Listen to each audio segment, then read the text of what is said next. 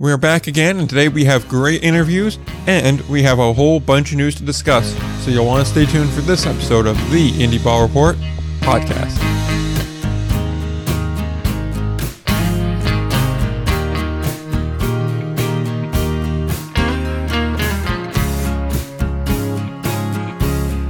We're back again, episode number 91. We're rapidly approaching episode number 100. And technically, I guess if you include bonus episodes, then the next episode will be 100. But I don't really count those as uh, official episodes. So, you know. Yeah, it's real episode 91.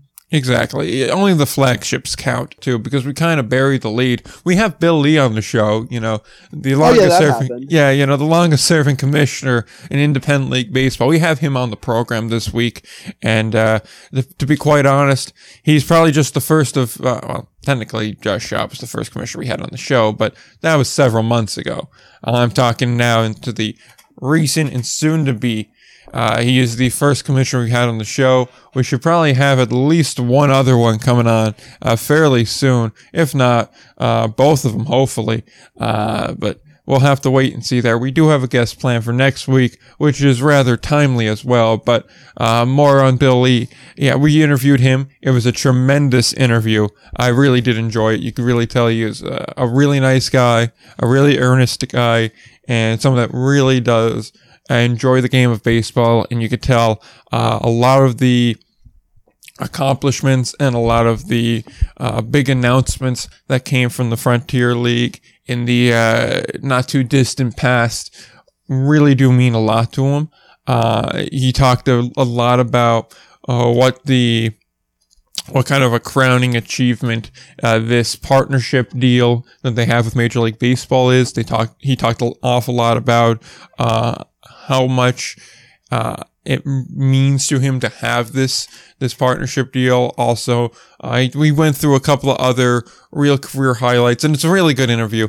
Uh, you're going to hear that in just a moment here. But I suppose, Will, do you have any uh, any thoughts on the interview before we start to jump right into it? Obviously, we'll discuss it afterwards, as we always do. But uh, I figure I open the floor up for that first. So I, I, I won't spoil too much of it uh, in, in the pre- before before obviously the listeners get a chance get a chance to hear it. But I will say it was an it was an absolute blast uh, in, in the interview. We got a lot of our a lot of our questions answered. Really got into the mind of uh, a great commissioner during during the, the COVID times and a time where there's there's never been as much volatility within the minor league baseball community and of course within the independent ball or partner league community, whichever whichever you prefer. And I thought it was it was a really really interesting conversation, and I think the listeners will definitely definitely enjoy it. Uh, so I guess with uh, all of us promoting it so heavily here and really uh, making a point to tell you how good it is, we should just get into it so you can see for yourself. Uh, this is our interview with the commissioner of the Frontier League, Bill Lee.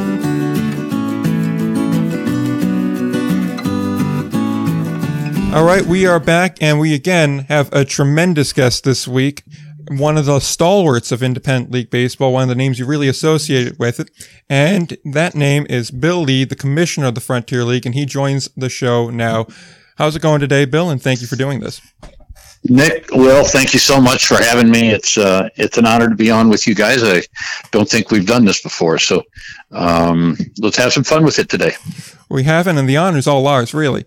And I, I guess with that said, we could just dive right into the questions that uh, everyone wants answered. Because when we put up the post saying, "Oh, we're going to have you on the show," uh, the common thread of all the questions we got were about this partnership with Major League Baseball, and it's obviously a tremendous thing for the league.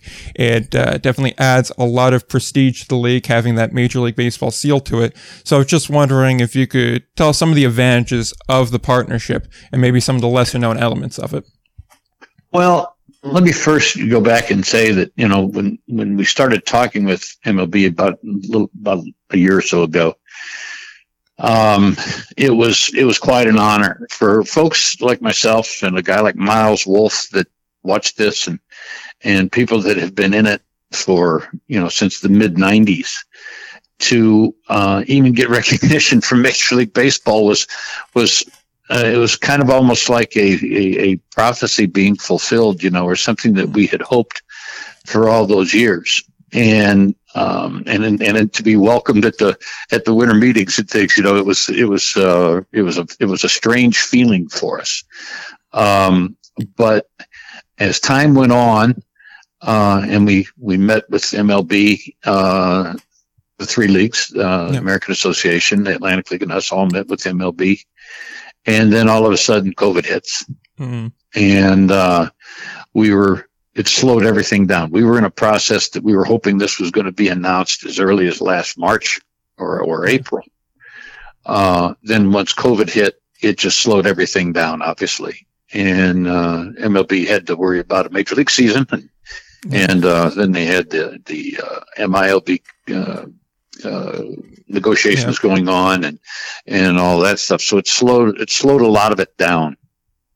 Yeah. So when it finally picked back up again, um, we were we were fortunate that uh, it came out and and is what we're doing. And and as of right now some of some of the you know the important thing is that number one we are a partner league with major league baseball. And that's that's been huge for us. Uh, i think our fans have really appreciated the fact that that uh, now we have that partnership and and it, you know we're going to be able to use uh, the major league uh, uh, logo and, and and perhaps even do a partner league type of a logo mm-hmm. that will be uh, uh, that would incorporate the major league stuff for us. Um, I think that's a that's a huge benefit. Um, there will be some programs coming down the pike with whether it be through um, you know for fans for for, for whether it be for ticketing, for, for promotions, for sponsorships. Um, obviously they want to get player data, yeah. uh, that, uh, you know, and be able to move players faster and easier out of our leagues with more flexibility. And I think that's going to happen. Uh, and obviously one of the other things was that they wanted us to be willing to possibly take any teams that may be contracted. So those are some of the things that are out there and uh, and we're anxious uh, about all of it. Uh, looking forward to dealing with it, but right now the it's a it's just a basic agreement that we are part of the MLB family, and uh, going forward here, we're we're the, the the agreement will continue to grow and change and and, and morph as we go through time. Oh, okay. Yeah, that's uh, it's tremendous because especially you know as someone that's really gotten into independent league ball over really the last three or four years, but always been a fan of it. It's always been around by where I'm at. It to see you guys now have this kind of partnership with Major League Baseball to be acknowledged by it is so radically different from when I was a kid and I was watching it, and it just seemed like there was two totally separate entities where I think it was more so on the major league side. They weren't terribly interested in independent league ball. So to see that now you're coming together in some form is, is a tremendous thing. And I, I guess with that, I do want to continue on the, the partnership for a little bit longer. And I do want to ask about, uh, uh, from a player perspective, because we do have a lot of players that listen to the show and follow the page and everything like that. And uh, I do kind of want to know what they're going to know from this partnership. I know you you mentioned about having advanced numbers and uh, and better access to statistics. So I was kind of wondering what else from a player perspective is going to be uh, noticed from the partnership. Well, and and one thing I'd like to add, Will, is is and and and I really appreciate the fact what you said about how long you've been a, a fan of independent ball and, you know, and sooner or later, we're going to kind of phase that term independent hmm. out of the way a little bit here and become more partner league baseball. Yep. Uh, MLB partner league baseball. And which I think is, is very important. There was a, there was a stigma with the term independent, I think. Yeah. And one of the things I'd like to kind of clear up is that, is that a lot of the, I guess people would think that MLB didn't recognize us as much, but in all actuality, it was it was it was really more of you know the MILB stuff. Minor league baseball was was there. MLB, we've always worked with teams and and, and you know and sold players to teams, but now it's just all kind of opened up more for us. And uh, MLB has been extremely gracious uh, in dealing with us, and uh, uh I you know that's my personal feeling. Um, so I wanted to kind of yeah. bring that up too. I, I, didn't mention that earlier, but as far as as far as the players goes, guys, um, with the fact that there are going to be less minor league teams and now going forward, there's going to be a lot less rounds of the draft going yeah. forward. Um, uh, I think that with with the the Frontier League growing as it is, with the merger we did with the Can Am, and uh, with with the potential of others other possible teams coming, I think you're looking at uh, the Frontier League being really at the forefront for independent ball, especially with you know guys that have been in in these these low class A leagues or the rookie leagues before, uh, or class A ball, even double A ball that got that get released and and want to keep playing. I think it's going to be a real advantage for leagues like ours uh, to be able to accommodate all these players that are going to be out there, and uh, uh, I'm really excited for that. I think the once we uh, get everything squared away with getting the the uh, uh, the numbers and and the statistical services all in place, I think it's going to really be helpful for these for these clubs. But uh, many people feel around the industry that the Frontier League is at the forefront of of this big change and and may be the league that benefits the most out of this out of all this uh, change. Hmm. And younger players definitely need a place to play as well. Uh, a lot of times, uh, everyone's eye gets drawn to more established players, players with a bit more uh, of a name behind them. And uh, younger guys, they're just as good, and they definitely need their start somewhere. And the Frontier League is tremendous for that. And uh, with that, I believe Will, you had something to ask about the merger because I remember hearing that came up here, and I think you had some questions about that. Just before we get, before I, I ask about the merger itself, I, I did want to ask one one more thing about the the uh, the MLB partnership. So you mentioned that one of the MLB's hopes was to potentially bring in bring in uh, different affiliated markets that end up not having uh, an affiliation anymore. So, have you been in discussion with with former affiliated markets that that are, uh, I guess, for lack of a better term, that get cut by minor league baseball? Do you anticipate on bringing a couple of those teams into the Frontier League as soon as next season?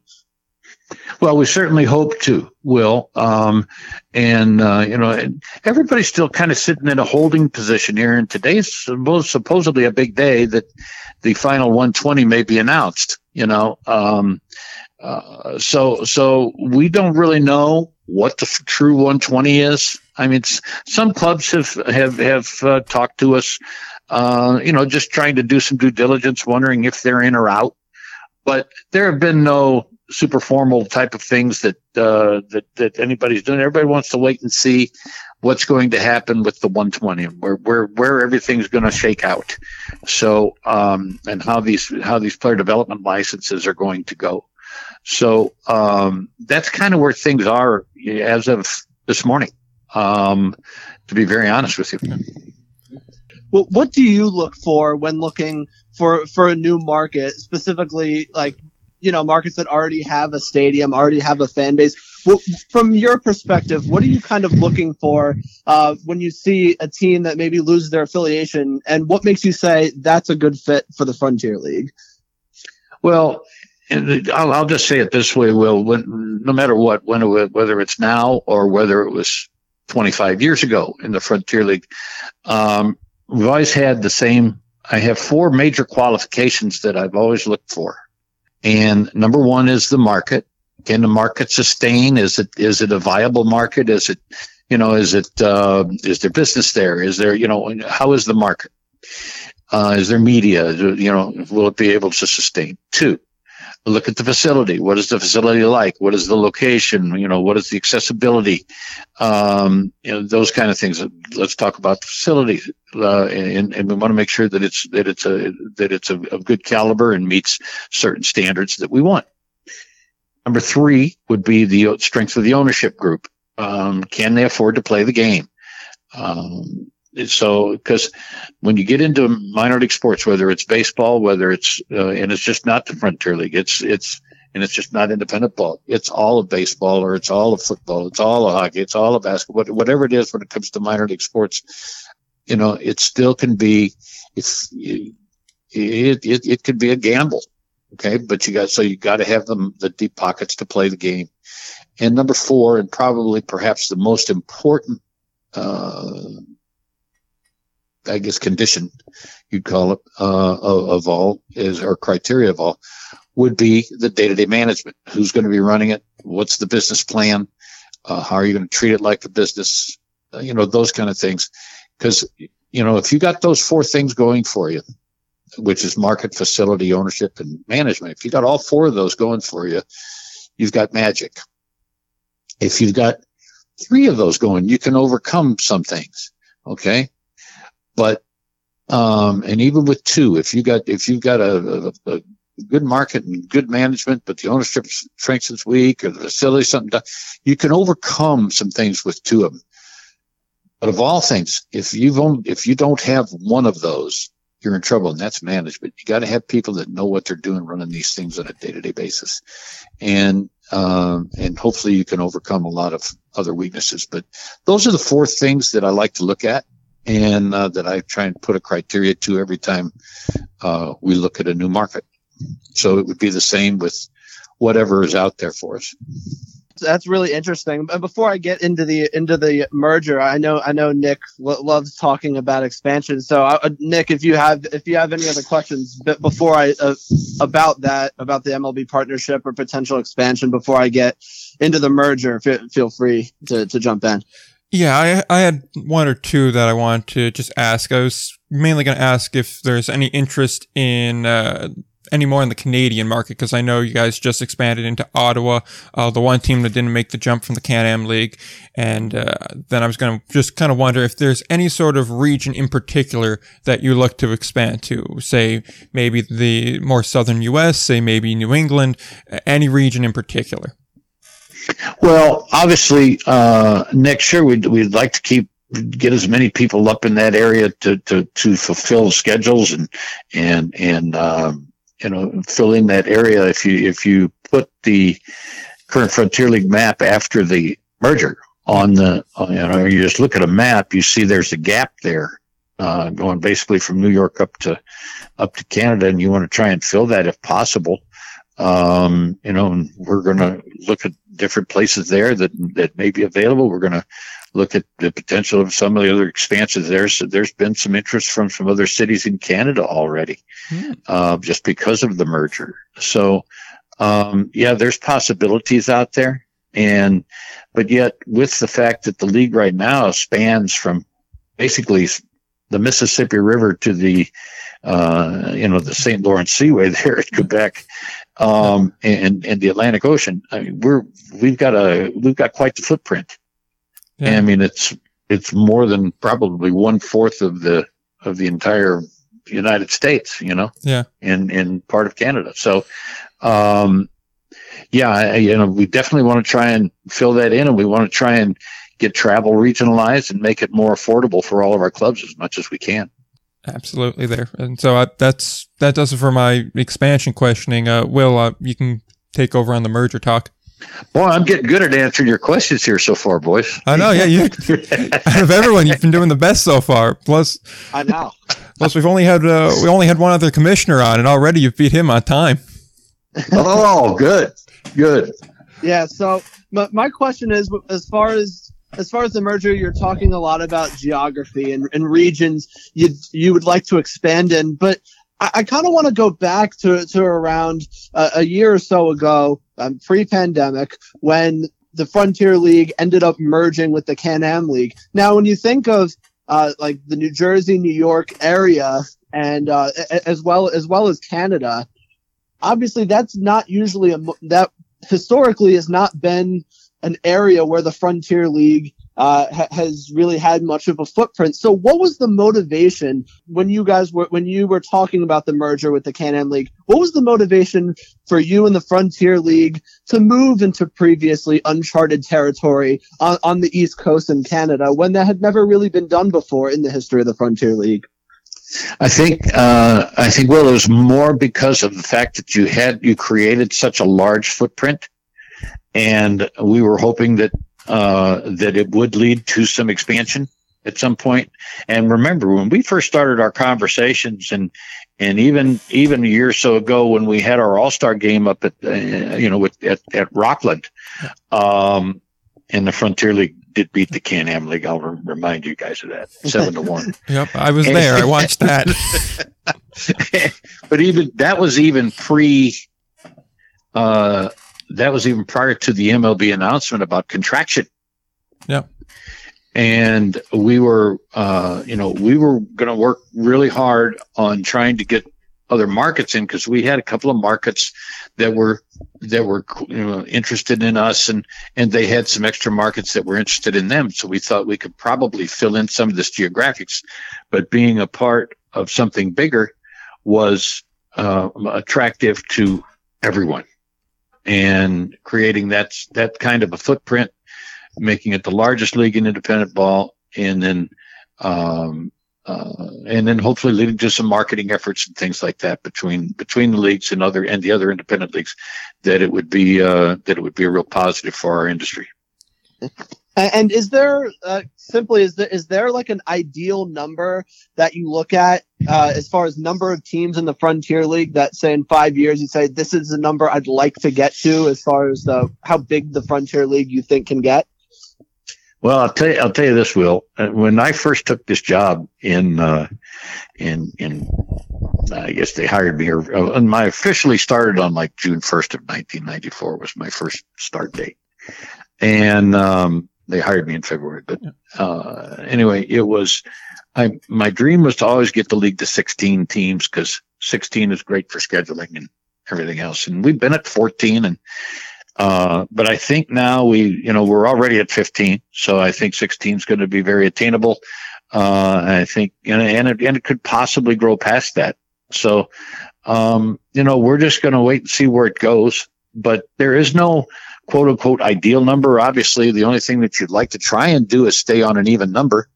So you can, mm-hmm. so you can stay away from having a road team.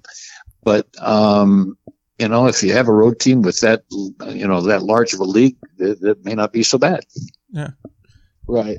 And and the one the one last question I wanna I wanted to ask about the merger before I uh, before I throw it back to Nick was that when you when you merged with the Frontier League, obvious excuse me, when the Frontier League, League merged with the Can-Am League, yeah. obviously the big difference as far as the players themselves is well, the Frontier League had an age limit and, and the Can-Am mm-hmm. League did not. So I, I, was wondering what was what was the uh, reason that you guys kept the you you obviously grandfathered in some of those teams. You had, you had four guys uh, that could be over the age limit of 27. But what was the uh, what was the reason that you guys decided to keep that age limit in place even when merging with with the Can-Am League?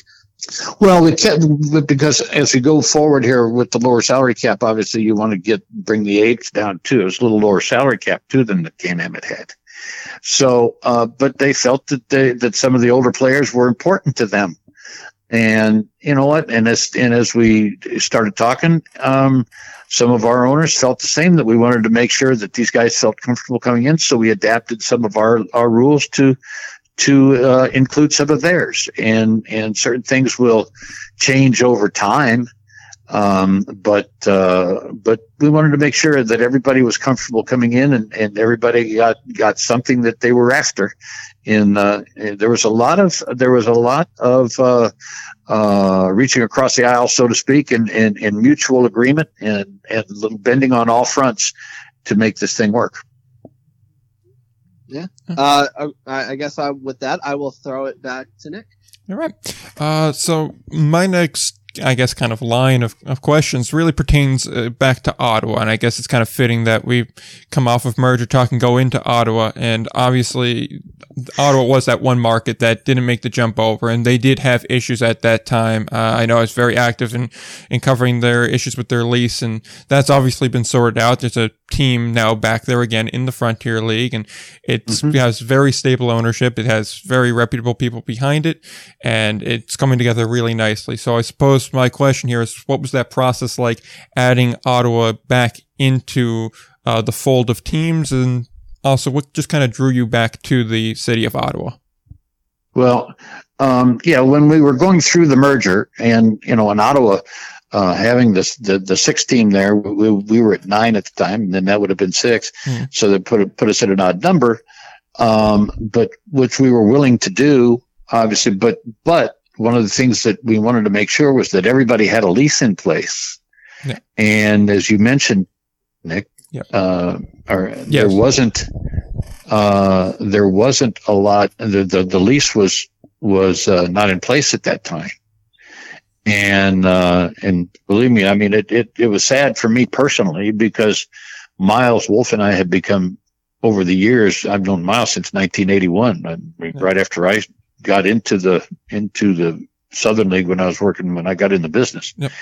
Uh, Miles was one of the first people I remember meeting from another league uh, at the time, yep. and uh, uh, but we've been friends for many many years, and and it hurt that uh, that uh, Miles' team couldn't quite make the jump at that point in time, and and I felt terrible about it, mm. and um, but as time went on, and then Sam Katz uh, came in to take to, to, pick up the lease, and with Sam and his partners, the OSIG, the uh, Ottawa Sports Entertainment Group, um, it gave us a, a, huge leg up on the strength of the of the of the ownership group. Uh, the respect it's going to command in the in the city of Ottawa. And there's there's going to be some some surprises coming out with that one. I think too is who's going to be involved in it and things like that. There's some there's some big names getting involved to be getting ready to be involved in that.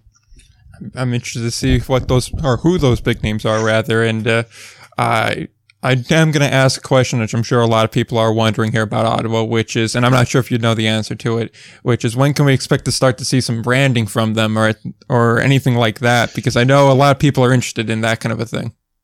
Right, I'm not sure, and I know they're going to have a name the team contest. I think, I think everybody's more concerned right now, guys, with yeah. can we even get off the ground for 2021 um, yeah. based on all these different regulations and where we're at with COVID and uh, that's still a that's still a scary process for all of us right now. I mean, it's, uh, honest to God, if you know, I've had so many people say, "Well, when do you think you're going to get to start next year?" I've told people that, well, if if I knew what COVID was going to do, I I wouldn't worry about the Frontier League because I'd be a billionaire and I wouldn't have to worry about it.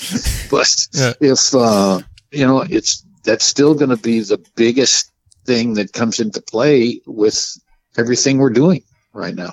Yeah, yeah, because I imagine the border situation just adds a whole another level onto it, seeing as you have three teams out there. Absolutely.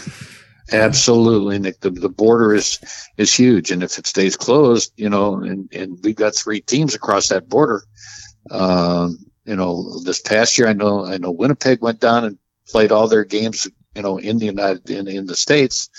Mm-hmm. Uh, but I don't think that's you know you know, it, it's one thing when when an MLB team or an NHL team goes and plays in a pod. Uh, it's it's you know, there's a lot of TV money in it. Boy, I'll yeah. tell you, I don't know how much uh, you know an independent baseball league team could do that. Yeah. Plus, I imagine it's a lot more difficult when there's three teams as opposed to one team, and and like you said, it it's a lot harder to make it financially viable to do a pod situation uh, when there's no real TV revenue from it. And uh, that's correct. Yep. And then uh, I guess I'm going to ask a question. I had it written down here, and I know when we made the announcement we were going to have you on, this is one question that also came up fairly, uh, fairly frequently, but obviously it's going to depend on when you have a roster of teams figured out. But uh, when do you see a schedule coming out roughly? You know, if you if you look at it right now, um, I would probably say that if with a little more knowledge of when the vaccine is and and what we're going to have. I would say if if we're lucky, late January, early February. Okay. All right. And that's tentative. That would yeah. be tentative. Yeah, obviously it depends on what the virus does. Absolutely, what the what the vaccine is and how fast it can get out. And you know, fortunately, at my age of sixty seven, I'm going to be up in there sooner or later. You know, I'm going to be one of those guys that gets to get it. Yeah, you're on the top of the list. Me and Will are at the very bottom. uh, but uh, so the last real question I have before I'll throw it back to Will to ask anything he has left to ask is I I know you mentioned earlier uh, you met with the with the other two major independent leagues and I guess now with the Pioneers League's announcement of there being a partnership league as well. I remember hearing a while back, right when all the partnerships were announced, uh, Josh Schaub, the commissioner of the American Association, went on to, I think it was the Saber podcast and had mentioned some sort of postseason play between the three partnership leagues at that time. And so I was wondering, are we anywhere near close to say, and partnership league memorial cup type tournament because this is something I've talked about for a very long time and I've always been a huge advocate for. Well, um, are we anywhere near there at this point? No, Okay. not right now. But is there interest? Yes, uh, from all of us. Uh, I, I don't know about the Pioneer League yet. Yeah. Um, we have not had any conversations with them. Um, I would uh, here or anywhere else make the make the overture to them that the Frontier League is here to help them and talk to them if they want to discuss anything with uh, you know what's set up and help them with with certain things in in in, in going to a, you know and I'm not even going to use the term indie indie league. I'm going to use the term partner league baseball. Uh, but uh, operating independently on their own is is uh, if they need help from us we would be willing to help them as well. Yeah. um, because it, it only does uh, it, it, it benefits us all when people that are in that same same uh, caliber play or or in that same genre let's call it Yeah. um, that we do well Yeah. and uh, you know we want to make sure that everybody does well Absolutely. What's good for the goose is good for the gander. Uh, Will, now you mentioned something you mentioned something too a little while uh, right before this you said kind of like the memorial cup yes. right i guarantee you guys i'm the only guy in professional baseball that you will know. All right that actually put on the memorial cup one year Oh, yeah, when you were with Seattle. in 1992. Absolutely. We hosted the Memorial Cup that year. And uh, uh, the year prior to that, 1991, it was held in Quebec City. And that was my first Uh-huh. time that I got to go to Quebec City. And, and I watched Eric Lindros play up there. But then, um, but when we had it in 92, it was us and Kamloops and uh, boy, I, for, I forget the, the two other teams that were in. I forget who was from um, the uh, Ontario League and who was from the Quebec League. I, f- I forget the entries at that Yeah. point, but uh, yeah, but it was fun and, and putting that thing on and and we played it in Seattle and and uh, but it was yeah, Yeah. I didn't realize how big a deal it was until we were in the midst of hosting it. Oh, it, it's it's amazing up there. I mean, as a huge hockey fan, I, I'm fairly well versed in, and as a Ranger fan, when you say Eric Lindros, I have very mixed feelings about him. So I'm sure, Uh, I'm sure. yeah, uh, Will, I'm not sure what you have uh, left to ask because I know Bill, you've been very generous with your time, and I know we said I'm fine. I'm fine, guys. I can I can go a little longer if you want. Yeah, sure, absolutely. Uh, we'll definitely take and uh, Will, whatever you have left to ask, I guess now's the time to ask it. Yeah, so I pretty much just have one question left to you. Obviously, you've been the commissioner of, of, of the Frontier League si- since 1994, and uh, and independent ball has now complete. It's completely changed since since when you started, and obviously now becoming uh, a partner league baseball. So, uh, my question to you would be, and I know it's kind of an open ended question, but what do you think your biggest accomplishment in your time as what has been the biggest ac- accomplishment in your time as Frontier League commissioner in your opinion? Wow. You know, uh, Will, that's that's that's really a, a great question, and and because there's there's been a lot, I think you know that's been that's been helpful. You know, I've been a commissioner a long time, and I don't know whether it's uh, they can't find anybody else dumb enough to take it, or whether I just keep drawing the short straw. You know, I don't know how it goes, but um, I've loved it, uh, and you know, I love the I love the fans.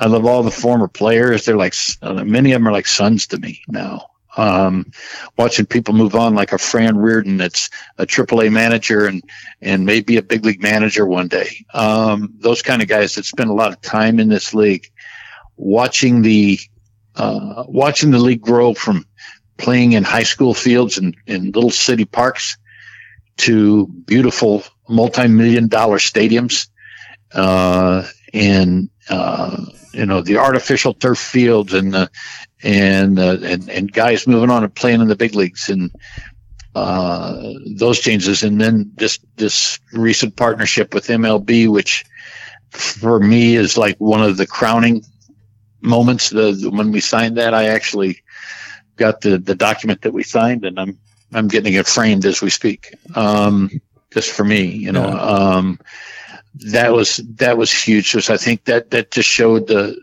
the how much it's gone full circle in a sense. Um, or I should say maybe one 180 degree.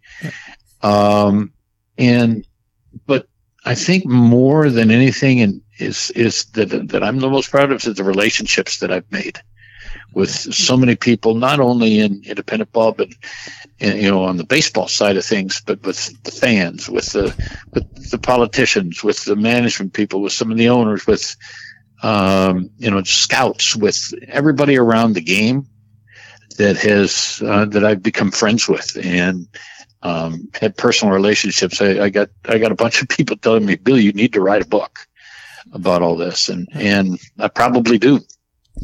I mean, I'd write um, a book, but it's uh, it would be you know, and that that would be fun. I don't know whether to do it about independent ball or just my whole career because this is my 40th year basically in the business, and um, you know, it's, but my whole life, because my dad was a former major league player, my, and a college baseball coach. So it's, you know, baseball's been my whole life since I was a little kid. I started being a bat boy when I was three years old for some of his teams.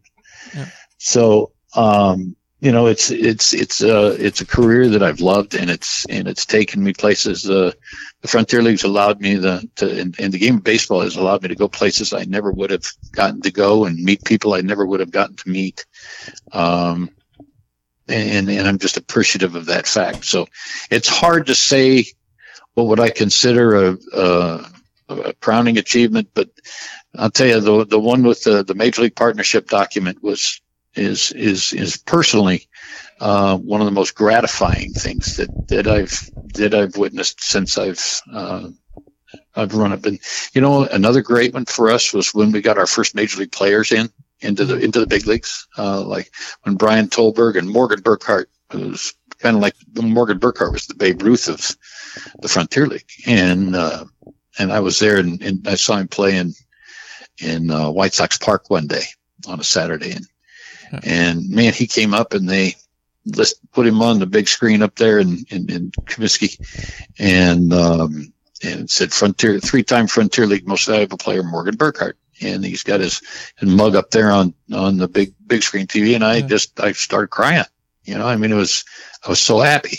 You know, yeah. um, and and and seeing these kids and Morgan's now the assistant hitting coach of the big leagues for the San Diego Padres, and uh, seeing these guys uh, move up and move on and I'm just I I haven't had one thing happen yet though, guys, that I'm kind of waiting on to happen because yeah. you know many times we get calls from players, yeah, all over the country that say, hey, you know, I'd like to play in the Frontier League, blah blah blah blah blah, or I'll get a coach from a dad or, or a call from a dad every now and then. Hey, I got a son, you know. I mean, let's. Mm-hmm. Bob Gibson called one day and said, you know, Bill, I said Bob Gibson, and I said, yes, sir.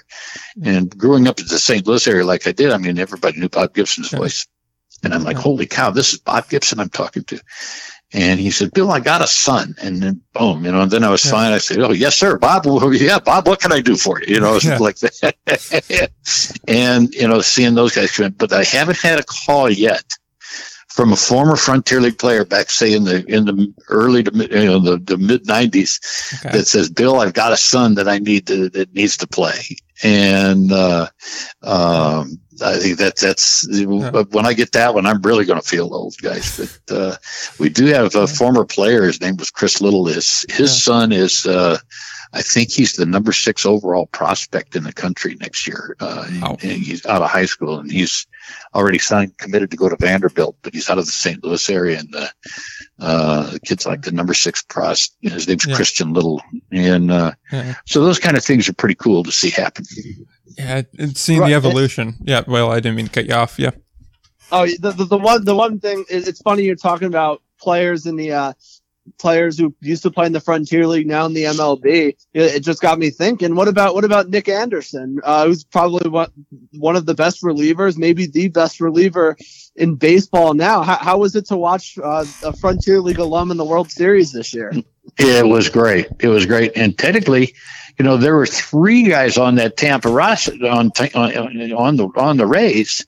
Uh, there was Trevor Richards, uh, and he had just gotten, you know, he'd gotten sent back to AAA, and then um, Jose Martinez, that was with the Cardinals and got sent over to the Rays. Jose played at at Rockford uh, in the Frontier League for a little bit, and uh, and he and Nick were teammates uh, at one point. So uh, it was. I mean, it's it's crazy some of the things we've seen and guys that have gone on and done well. But we I was just happy to see Nick get that opportunity to pitch in the in the in, and he played for our travel team as well for the Grays, and um, it was just wonderful to see these guys get their opportunities. Yeah, absolutely there. And I, I know personally speaking, I would certainly buy a book if you wrote it. I'm very interested to know all this kind of behind the the scenes, how indie ball works, all of this. I, am just like a junkie when it comes to that kind of a thing, and and uh, I'm sure I speak for Will on this, but we're very appreciative of the time you spend here. I know we originally said 30 minutes, and you've been very generous with your time, and so with that, I uh, what I like to do is whenever we have somebody on, uh, give them five minutes at the end to uh, say anything they want to say that we may not have gotten to, uh, clarify anything that may not have been totally clear, or or promote anything they want to promote. Uh, if you want to do that, now is now's the time. The floor is yours. Well, personally, guys, thank you very much for allowing me to come on with you and and uh, and thinking of me as a guest. I, I certainly appreciate that. feel free to get with me anytime you want and, and I'll be happy to do that. Um, you know, it, it, it, says a lot for you guys that yeah. you're, you're fully prepared and that, you know, if we ran over, you know, I, I know we said maybe let's do about 30 minutes. And if we ran over, it's only because it was easy and it was fun. Yeah. And, uh, and I appreciate it greatly. Uh, I appreciate, uh, what you do for, for our industry. Um, above all, I appreciate all these players and the fans that have, that have sacrificed so much over the years. Uh, I look back at the Frontier League when it started, and I think of our guys that, I mean, I got to know most of almost when we were at eight teams, you know, and I, uh, I was traveling a lot more than I was a lot younger guy then. Um, and, and it was, it was a family and that's what made the frontier league grow was the family atmosphere that we had. Um, and those players sacrificed and and and scrimped and scraped and and played hard. But then after after a game boy we'd all go have a beer together and talk about things and and and have a good time. And and it and it created a um, a love for this league um, that that still remains, still remains with a lot of those guys. And I get on those websites, on the older websites, and it's it's so much fun to reminisce a little bit. But also, it's it's fun to see where uh, this can go now. And uh, you know, one of these days, I'm going to step aside and and uh, I want somebody to come in here and and have this thing in the best shape that it's ever been. So. Um, you know what, guys, I, I thank you so very, very much for the kind words and, and for the opportunity. And if uh, any fans out there want to get in touch with me, please just email me, blee at frontierleague.com, and uh, I'll be happy to talk with you. Yeah, we definitely so appreciate. Thank you, gentlemen. Yep. Thank you very much for coming on the show. Like I said, we really appreciate it, and we'd love to have you back on again. Uh, maybe when the season starts to get going, whenever that is. that sounds great. that sounds great to me, guys. Yeah, you got my you got my all my contact information now, Nick. So please feel free and and uh, just want to wish uh, happy holiday Merry, and happy holidays and Merry Christmas to everybody. Let's let's pull to be that this damn COVID goes away and and we've got this thing beaten. We can have a 2021 season. Absolutely. Thank you very much. Thank you, gentlemen. It's my pleasure. All right, we are back.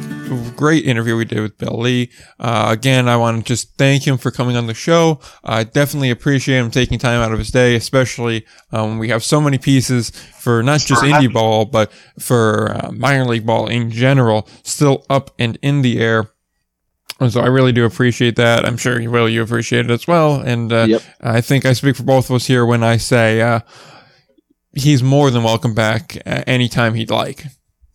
Oh yeah, oh yeah, a- a- anytime. And I guess as, as, far as my favorite part of the interview, my my big takeaway uh, for me is kind of. It, it, it was very timely that it was a very timely conversation, but also it doesn't just have to revolve around the current times we are now, considering the Frontier League is was just expanded pretty pretty majorly just a couple uh, just just a year ago. So I, I, the big takeaway for me is really what he looks for in when he's looking to add a new market because especially um, especially in the world of indie ball, you see sometimes moves uh, that are that com- leagues and commissioners look to make to other markets that maybe wasn't such a great idea and they don't they don't succeed. New Britain uh, really comes to mind, in my opinion. A lot of uh, definitely a move that didn't work out there. And, and, I thought that it was it was really interesting to hear him talk about the the the importance of, of the ownership group, and he and he didn't um, he didn't dance around the fact that listen, you need to have money if you want to play this game because I mean you're not going to join a frontier league and just expect to make like like oodles and oodles of uh, of profit. It's just not going to work that way. And if you if you come in with not not a lot of capital to work with,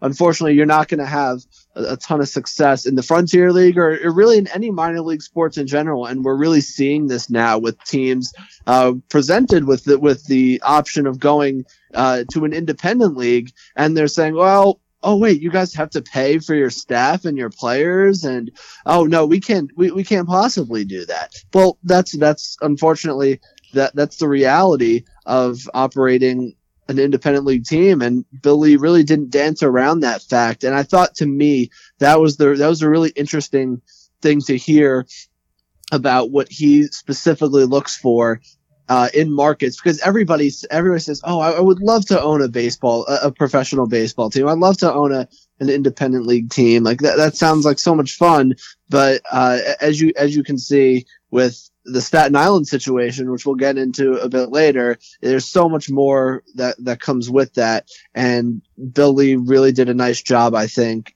with that specific answer, talking about what, what really plays into a market that he looks at and he thinks can be successful, uh, long term in, in the Frontier League.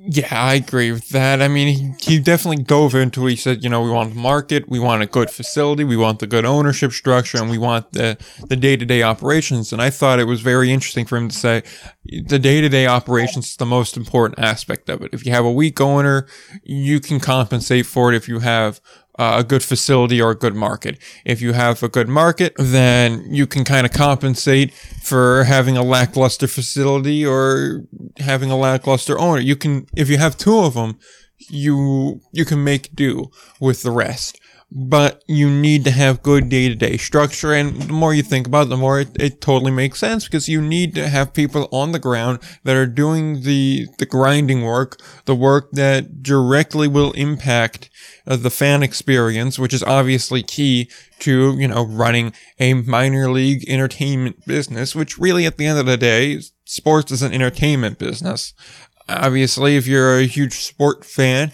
you put more meaning behind it than say a film or, or a concert.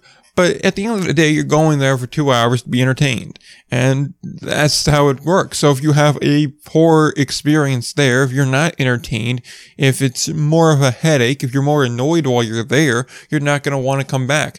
So you it falls on the day-to-day people, the game operations people, the staff that you're seeing and interacting with, and the people that are telling them, okay, you need to be here, here, and here. We're going to run this shop like this. We're going to run this concession stand like this. We're going to do these giveaways. We're going to do these in-game promotional things.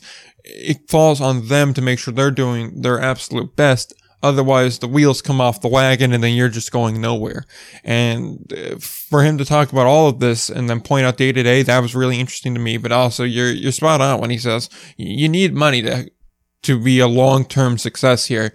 Uh, you don't really get into minor league sports to make a lot of money. Uh, you certainly don't in independent league ball, and you know, you're going to need money to be able to bankroll this, at least for the initial five years to really get off the ground and start to establish yourself, especially if you don't have, or if you only have your ownership group and the day-to-day operations in place and the market maybe not great or maybe the facilities are lackluster, you're going to need a, a, cushion to really uh, stay off the ground. Uh, for me, another thing that was just kind of interesting uh, talking about it is how when he said, for us, the relationship with Major League Baseball was always good. As independent leagues and now partnership leagues, our qualm was never with the MLB. They were always good to us. It was the minor leagues, the affiliated minor leagues that were our issue. Uh, they wanted nothing to do with us. They saw us as competition, and that was really where the relationship was strained. And uh, when you when you hear that, and then obviously you alluded to Staten Island, which uh, I'm sure we both have a slew of thoughts on, which we'll get into towards the end of the show. Uh, but when you see the that kind of an attitude and that kind of reaction, and then you know you see how everything's kind of playing out off the bat, you start to feel a lot more aligned with I don't want to say you want to feel aligned with Major League Baseball because I still think what they're doing is is pretty crappy of them. Uh, but at the end of the day, you start to go, okay, yeah, the MILB clubs here are far from innocent themselves, and uh, it, it does it adds on there to just like I don't get why they're so anti independent league ball, or I guess technically partnership ball now. I'm gonna to start a uh, I put a dollar in the jar every time you say indie ball thing now, but uh, yeah, that that was just something that stuck out to me is how much that MILB was giving the indie leagues a lot of trouble uh, leading up to this partnership. Yeah, that's a really good point, and something I, I never knew coming. I, I, never knew coming into the into the interview with Bill Lee, and, and it, it really makes you wonder because in a lot of in a lot of ways they're not that they're they're they're not that different from each other as far as the minor leagues and indie ball. The only real difference is is that indie ball you have to pay your players and you have to pay uh, and you have to pay your staff. Uh, and I'm not sure 100% sure how travel works. Of, of, course, it's it's more financially viable to run an affiliated market. I don't think any. Yeah, I think uh, I think pre this whole PBA expiring, I believe travel was split between the affiliated club and the parent club, but I'm okay. not 100% certain on that. Right. So uh, that that to me is interesting, especially when a lot of the uh, I mean different minor league teams have have at times brought brought guys from independent leagues onto their roster and they've made a big impact. So to me, you're right when you say I don't really understand why the minor leagues has such an uh, had such an issue uh, with with independent ball. I mean, I, I, don't really view them as competitors in a lot of ways. I mean, I guess it depends on the specific market, but when you look at where the Frontier League teams are really situated, I don't see them really being that. I don't really see the competition that I guess the minor the minor leagues thought that indie ball was. And so, yeah, you're right. I, that was that was a really interesting point to me, and it's kind of it's kind of odd to me that because I, I, was under the impression the whole time that it was like, oh, Major League Baseball doesn't really recognize the independent leagues. I didn't know it was more the minor leagues, not not so much the major leagues themselves. Yeah, and I I get where MILB is coming from when they don't want to really acknowledge or associate with the independent leagues because I mean they are in competition with them for the same group of people for the same dollars at the end of the day. It's family dollars or just people looking for something to do. And I mean, if we're talking general public here, which is, I suppose, their main uh, client base, I don't think they really care at the end of the day who's on the field, whether they're affiliated or unaffiliated. Uh, but I mean, obviously, judging off of uh, arguments made by a lot of uh, recently uh, either asked to move down the chain or asked to get off the chain teams, uh, they seem to believe the affiliation does matter, but that's a debate for later on. Uh, but I get where they're coming from in this, in that sense, where it's look, we're in competition because we're going for the same group of people, and you can't see two baseball games at the same time. And if we don't prevent them from uh, getting our people, then they'll take them all. And I get that, but at the same time, we have numerous examples of successful independent league teams getting put under because an affiliated team came to town. If you're that concerned about, you know, these independent league teams siphoning off that much of your money, or at least enough where it would cause a legitimate issue, then you could either move a team into that market and then just kill off the team entirely, or what you could do is run your business better to prevent them from siphoning that off. I mean, we do have examples of affiliated and unaffiliated teams in the same market and the independent league team just quite frankly doing better. And if you're mm-hmm. going to say all things are equal, if you want to say the affiliation matters that much, then you should be doing better. Or the affiliation doesn't matter, in which case then it comes down to how you're running your team and how you're running the business aspect of it. Or it comes down to you play in a worse stadium, so do something about it. Like there's a lot of things that fall incumbent on the team or the team owner of the city where, you know, you really have no right to complain about. And I just don't see the issue here. And, uh, in, Yeah, I agree. in going with that. So uh, it was something that was of, of interest to me.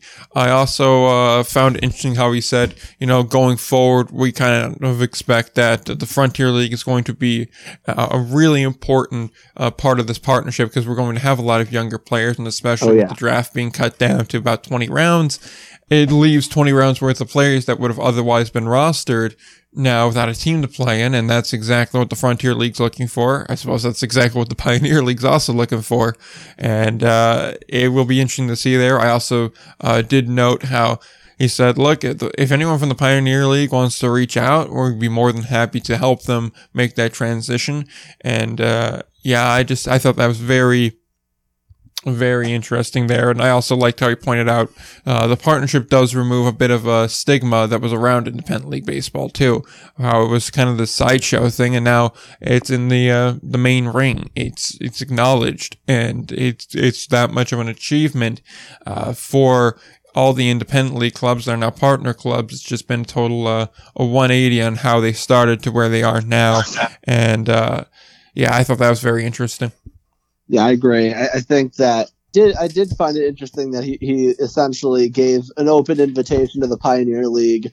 Feel like, hey, if you if you guys need any help, uh, feel feel free to reach out to us. I thought I thought that was nice. We're, we're all we're all one big happy family. Exactly. Yeah. Help your neighbors out. I mean, you benefit when everybody's doing well. So, I mean, you should be striving to do that well. And, Yeah. uh, you know, that, that was nice to see. I also, uh, when I asked him about, you know, what was the deal with Ottawa and all that Ottawa line of questioning, when he started talking about uh, how close of friends he was to Miles Wolff, I really see why they tried to get Ottawa in there and why it was really disappointing that Ottawa just couldn't get their act together and they managed to get that Leafs done and get into that league. And uh, obviously now we also have Ottawa news that we'll talk about right when we finish talking about this interview. But Yeah. uh, it's obviously um, it was something that meant uh, meant something to him, and uh, he really wanted to add that team. And there's obviously a deep friendship there. And now Ottawa is back, and we'll see how they manage to do. But uh, I will say I want to point out my branding question was on point. I asked that question on Tuesday afternoon. Thursday morning, we got an answer. So I guess uh, maybe it got through the grapevine. Who knows? Yep, that that, that, that that's right.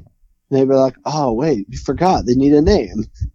Oh wait, we've, I mean, judging by the way they did up that logo, it seems like that's what they did. Like, oh shit, we need a name. Uh, I don't mind. I don't mind the logo. It seems you don't like it. I kind of like it. okay, it's basically Gossamer with a baseball hat on, but uh, we'll get into that in just a second. Here, I just want to kind of wrap up the the rest of the interview. Here, I also uh, just want to. There's only really two other things of major note here. I wanted to point out uh, the Canadian border still being a bit of an issue. Uh, we'll wait and we'll see on that, and also how there hasn't really been any sort of formal club to club negotiation. Uh, he said that there were some people just checking in, really doing uh, due diligence on that and there really hasn't been any movement on individual teams themselves that will be added. Mhm. But uh, yeah, that was, that was something of note there, and also how we are supposedly going to get a schedule out, hopefully in February of 21 for the 21 season. So that's got to be difficult for the clubs. But uh, as he said, everything is so tentative and so fluid with the COVID situation. It we just can't have a schedule yet. Yeah, yeah. You'd have to think that other other leagues like uh, specifically I'd say the Atlantic League. I'm not sure how much the American Association is going to be involved with the contracted minor leagues. I guess we'll have to see. Yeah. But I feel like the Atlantic League will probably be on a similar timeline. You would think. Yeah, I got to imagine. I, I don't think we're gonna see any uh, any sort of rush coming from them. I know I remember hearing that the American Association they needed their full roster of teams by January first, so they'll probably have a uh, a schedule of some sort out My guess is like mid January, if that's when they have all their teams in. So I expect within about a month or so, we should start to see more, uh, more coming out of there. But that's a whole, a whole bottle of wax what's happening over in the American Association. But uh, I guess before we uh, ramp everything up here, uh, any sort of closing thoughts on the on the Bill Lee interview uh, as it stands now? Yeah, I mean, it, it, it, was, it was an honor to be able to to, to sit down and, and, and talk with, with Bill Lee. I had a really fun time con- conducting the interview as I, as I know you did as well. And it, it's, it's kind of fun to, it's kind of fun to think about. I mean, I, I obviously wasn't around for the, uh, for the whole, for the entire history of the Indie Ball Report, but I was, I was a listener, uh, back yeah. in the, back in the day but and it, it, it, it's really cool to see that now. I mean, the Indie Ball Report podcast is hosting 45 minute long conversations with commissioners of, of indie ball leagues. I mean, who, who would have thought? So, uh, it was definitely a really fun interview and I am very, very grateful to Billy that he took the time and he took, that he took so much time, as much time as he did to come on and, and really talk us through everything, uh, everything Frontier League related at the moment. Oh, yeah, absolutely there. And I mean, he was more, I think honestly, if I would have asked like, oh, can you stay for an hour? Like, oh yeah, sure. No problem and we could have yeah. went honestly i think we could have went for another 45 minutes or even another hour on top of what we did. So uh, he's very generous with his time. He's very i just get the sense he's a very he's a very good guy.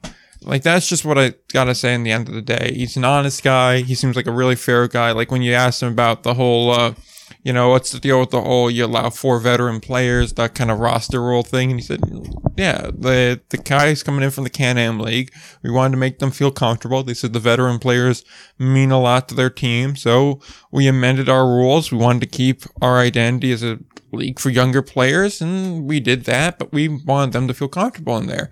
And, uh, you could just tell by that. Plus, just the way that the whole interview went and the whole process went. He, he's just such a nice guy, and I, I do agree. Like like everything about him is just great, at, least yeah. from what we had, and he's just he's just such a nice guy. Really, at the end of the day, is what I, my main takeaway was, and and it is weird to see how far the show's gone. Interviews with commissioners, COOs, and just like the all the high ranking brass. It's just so so weird to see it. And I guess I'll I just kind of end it off here uh, with if Billy does write that book, I will be more than happy to purchase that book and read it. it is something of, of, certain interest to me, and and I'll I'll just put it out here like this: if he writes the book, he's more than happy to come on here and promote the book. Certainly. Sure. I got, yeah, 100 percent. Yeah. So I guess with that, we'll go to other news in the Frontier League. We do have a lot to cover, so uh, we should be uh, fairly quick about some of these more uh, minor announcements, but they still matter, so they get announced anyway. Um, the Ottawa rebrand, or I guess Ottawa branding, uh, on Thursday morning, it was announced that Ottawa has a new name and a new logo for their new club. Uh, this is the 15th in the Frontier League, and the team will be called the Ottawa Titans. And the Ottawa Titans logo is essentially, uh, if you shaved the Looney Tune Gossamer and gave him a baseball bat and tattooed a maple leaf on their arm.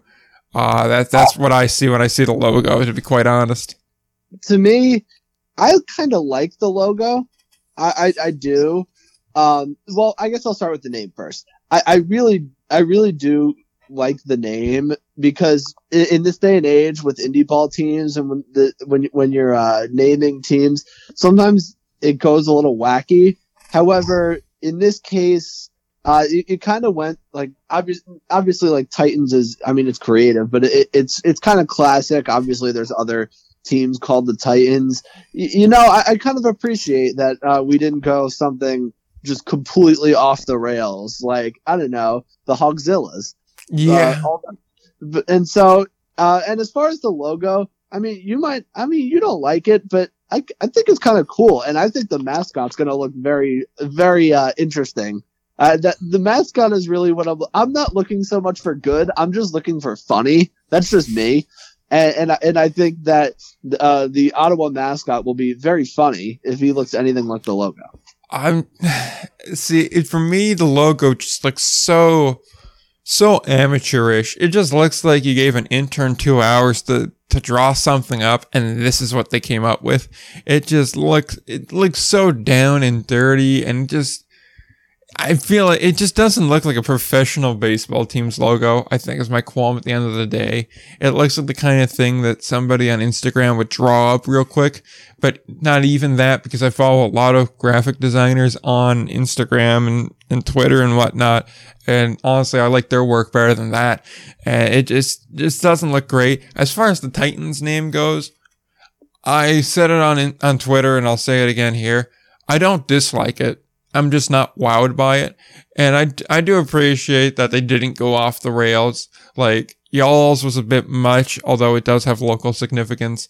Obviously, Hogzillas and, and all that from Gastonia is a bit much there, and a slew of other things that were, uh, well, just, they, they're, I don't know where the hell they came from. Just look across minor league baseball, you'll find a handful of, uh, ideas and names that aren't, uh, exactly the best. But like for me, I just don't really know what a Titan has to do with Ottawa. Like I had different names. Like I have four right here that I was going to turn to actually my little, uh, preamble or postamble at the end of the show this week, but I guess I'll just toss them out now. Like Ramparts would have been cool. You could have done Armada. That would have been cool. The Ottawa Rockets. That would have been nice. Uh, or I just really like this word, so that's why I went with it. The Ottawa Paladins. Like The wait, the what? The pal what? the Paladins. What is a paladin? From my understanding, a paladin is essentially a foot soldier.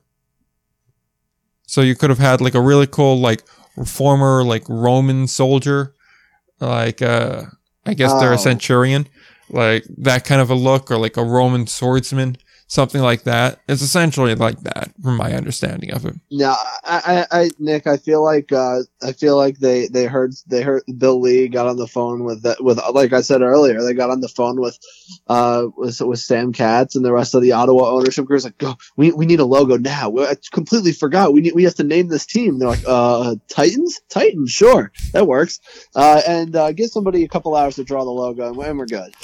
Yeah, like, like I really hope that because I was talking with someone last night, and I was just saying, I really hope they didn't go in house for this. And then I started to think about, it, I was like, I really hope they didn't pay anybody to make this, because I know there were better people that submitted very cheap offers to do them a logo, and they never got back to them. I, and speaking of which, if Ottawa can come up with a name, where the hell is the Gastonia name? We- have we had the finalists forever now, and the votes are in. What what is the holdup over there? That's what I was wondering too. I thought about that last night when I was writing these notes. I was like, Ottawa announced that they had a team. They announced they were doing a name the team contest and came up with a name and a logo before Gastonia finished their part two of their name the team contest. And that was supposed to be out in November. It was supposed to be out so they got merch out. on Halloween. Yeah, Like the, the the the voting closed on Halloween. It's now December fourth. exactly. Like, like, look, look, David. I I know you're probably not listening, but if you are, we had you on the show. We liked having you on the show. We're gonna have you back on again when the season gets going. But you need a name. This needs to get Yeah. done quickly. I we can't are keep calling them the Gastonia Professional Baseball Club. exactly. It's just too much. It's too wordy, and I'm gonna be honest with you. Uh, as we record this, we are three weeks away from Christmas. With the way that it seems like every package shipping place is being delayed this year, uh, you, you need to announce that name like within the next week if you want any shot of selling merchandise for Christmas. And you really, the branding's going to help you in a lot of sales and it's going to really help market this team. I don't need to tell you that. You've been doing this for a very long time. So please just announce the name already. I, Do- I don't even really care what it is. like honestly, it's yeah. Like at this point, I'm kind of over like whatever name I was stumping for. Just announce the name, please. Like we need to get this ball rolling here on this front. And Agreed. really, there hasn't been anything else from the Atlantic League in a very long time, unless you count Staten Island. So I, we need some positive Atlantic League news. That is so, true. so I, I'm going to leave off the branding there like that. Uh, it's it is what it is there. We'll link the logos and everything uh, down below. I will say though, their word mark, the secondary logo, the O that's interlocked with the T, I do like that, and that will look very nice on a baseball hat. Right. I, I tell you what, it, it's you mentioned the Atlantic League hasn't had positive news in a while. Here, I'm just going to scroll through my, my latest post. Staten Island seizing operation. Sugarland leaves. Indie Ball Report episode. Trenton Thunder say that they will not go to a consolation league. Uh, the Patriots leaving. Patriots reportedly leaving. And that, those are like my last like six or seven. So, you Yeah, know, That covers all in need- November. I need some, I need some positive content here. Exactly. It's do it for Will. Give Will Just something. do it for po- give him something positive to post about. Hell, It's hard out here. Exactly. Give him a positive logo to post. Maybe like a, a totally decked out warthog on a motorcycle. Now that would be cool. That would be a good logo. Just think about it. Yeah, just think about it. With that, we'll go to the American Association now, and so they announced that they're extending their partnership with Baseballism. That will give them an apparel line, so hats, T-shirts, I guess jackets, that kind of a thing. Uh, that will continue. They had it last year in 2020, so now it'll be in 2021 as well. And also, they announced a new logo for the league, uh, and this one, the official logo for the. Uh, I guess the former official logo for the American Association had independent in the title. The one they always used though was the like interlaced A and A logo, which really was pretty meh. But uh, that logo is those two logos are gone. We have a new logo. It totally removes independent from the word mark on it. It's essentially a baseball diamond in red, white, blue, and gray. And at home plate, there's a star with home plate accentuated. So, uh, make of that what you will. I really don't want to keep discussing logos on an audio medium because, as you could probably imagine, it's very difficult to see audio. And uh, it really doesn't do you any good for me to talk about, or Will to talk about, or any of us to talk about uh, something that's a totally visual thing uh, in an audio format. Yeah, I, I, agree. I, I will say I kind of like the logo. I think it's kind of sleek. Uh, but of course, I don't want to harp on logos on an on a podcast. Exactly. So I mean, it's it's nice. I agree with you. It's sleek.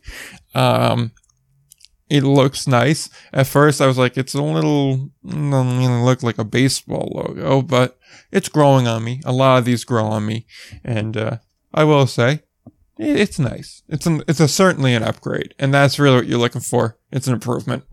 It works. Yep. So now on to actual fun news, or well, not really fun news, but news better suited for an audio format. The Saints are moving, supposedly. Again, we kind of were anticipating this on Tuesday. It was reported by multiple outlets, including ourselves, because we saw everybody else doing it, so we wanted to jump on it, uh, that the Twins would make the Saints their AAA affiliate.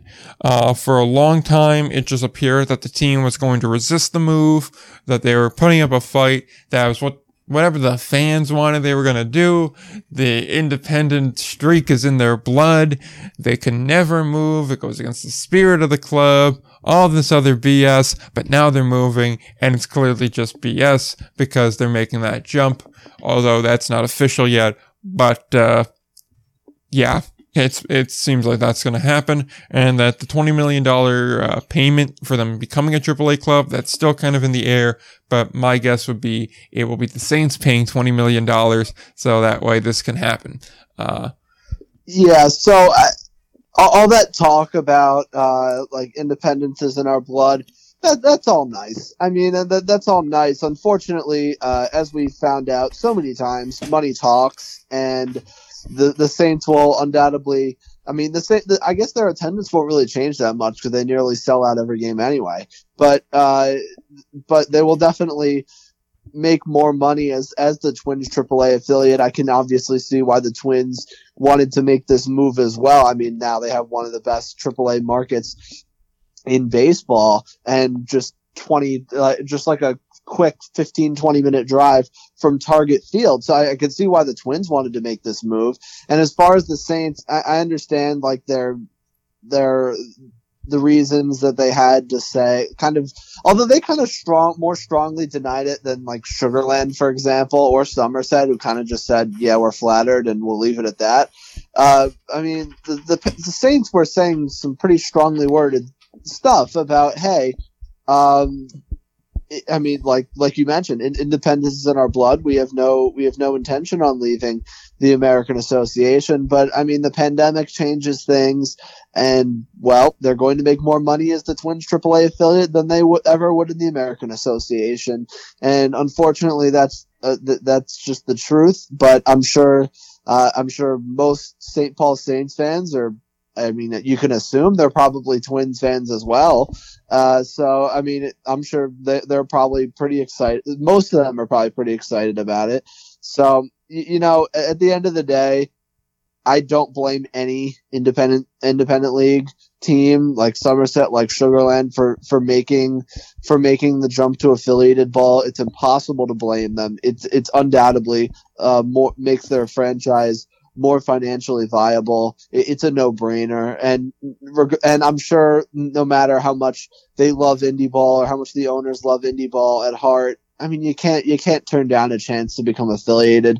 Specifically, when you can't turn down the chance to become a AAA affiliate of all things. So it, it sucks for the American Association, but you know we we kind of saw this coming for a while, and unfortunately that's just kind of the reality and the American Association, they've talked about expansion. I mean, now I guess they don't technically have to expand, uh, considering they're they're now at ten teams with the loss of St. Paul and the Texas Air Hogs. So it'll be interesting to see what they do. I, I know it's going to be tough for them to replace the same the the I mean, you can't really you can't replace the St. Paul Saints, but you, it'll be interesting to see what their plans are uh, moving forward. Yeah, replacing St. Paul's like replacing Somerset. You really can't ever do it. You can only try and hopefully build up one of your other clubs to kind of fill their shoes, but it's certainly not an easy task. And again, I agree with you. I don't really blame them for making the move. It's the smart financial decision. It just makes sense to do it. But at the same time, it does bother me a bit that they went on this whole long spiel of, oh, we're not going to leave we want to be independent. It's in our blood. It's nice to be thought of, but we would never do it. And to see how it's slowly been walked back from that point, how it started as a strong denial, then it turned into a denial, then it turned into, well, what the fans want, and now it's turned into a, well, we're going to do it. It's a good decision to do it. It's like, look, I at least can say with Sugarland and Somerset, from the outset, they were going, they were always interested in that. I mean, the second the Yankees called came calling, we knew Somerset was gone. Like, yeah. I think, regardless of what either of us said, I think we kind of knew it. And I know, at least for me, I didn't want to acknowledge it, and so maybe I wasn't entirely uh, honest about it. But I kind of was like, okay, yeah, Kalafer always wanted to be with the Yankees. This is his opportunity. He's going to take it. As far as Sugarland goes, I mean, we all knew that they were never exactly a fit in the Atlantic League. They were certainly a good club while they were here. They were well ran. I have no issues with that, but they never made sense to be in the Atlantic League.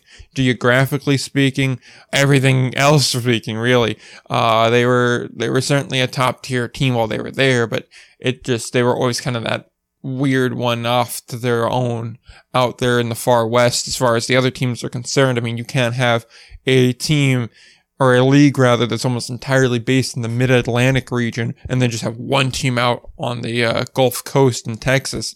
It just doesn't work. And uh, so them leaving really was no surprise. It was more or less a surprise, I think, that they were in the Atlantic League for as long as they were without jumping to a different league. So uh, with those two, we knew it. They were gone. They never made any bones about that either. So I respect that a bit more than saying, oh, like, oh, we're not going to leave. Oh, it's all fine and good. And then turning around and saying, oh, well, yeah, we're actually going to leave. Like, at least just be honest outright and say, look, we're going to definitely explore it. It's something we're interested in. We're not promising anything. We're happy with where we're at if it winds up not turning into anything. But, you know, we definitely want to explore. We're very interested in it.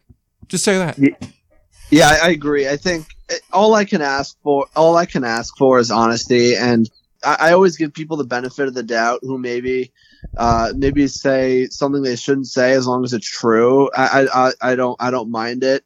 So I'd rather I'd rather the Saints have been honest from the beginning, I, and and none of us would have blamed them for for putting out a Sugarland or Somerset type statement saying like we're flattered, like well something we'll explore. I mean, none of us none of us sat up here and ripped Sugarland and Somerset like that. It's it's an obvious it, it's a move to make. And it was almost kind of surprising at the time to hear what the Saints were saying. I'm like, like w- when that first statement came out last November, uh, as far as them like pretty profusely denying that they would that they would become the Twins, that they would really consider a jump to affiliated ball. My first thought was, really, you you wouldn't.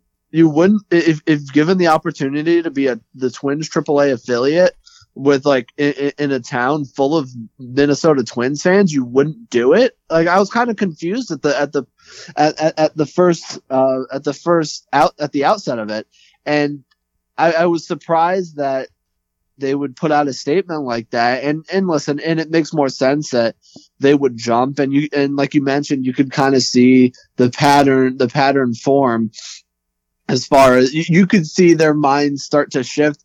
I you'd have to think the pandemic uh, changed a lot of changed a lot of their views on that because I mean, listen, every every team has been financially hurting this year. I mean, affiliated or or or independent. I, I guess my question would, would to you would be if the if the pandemic didn't exist, do you think the Saints would have still made this move? I think the answer is yes, and the reason I say that is for all the reasons we just said. It was surprising they said they wouldn't have considered it to begin with, and part of their statement about it being in their DNA, if I remember right, was during the pandemic.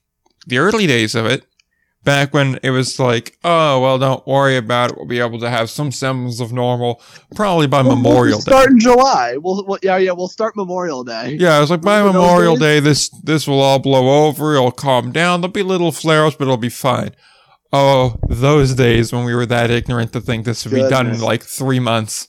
That, that, those were fun days. And they're like, oh no, we're gonna have to wait till June to play. How uh, are we gonna wait until June? Exactly. How is this gonna happen? Oh god, we're gonna lose the Memorial Day start. We're gonna have to push things back a couple of weeks. Oh no, Fourth Fourth of July. How yeah. we're, we're gonna have to start on Fourth of July? How's that gonna work?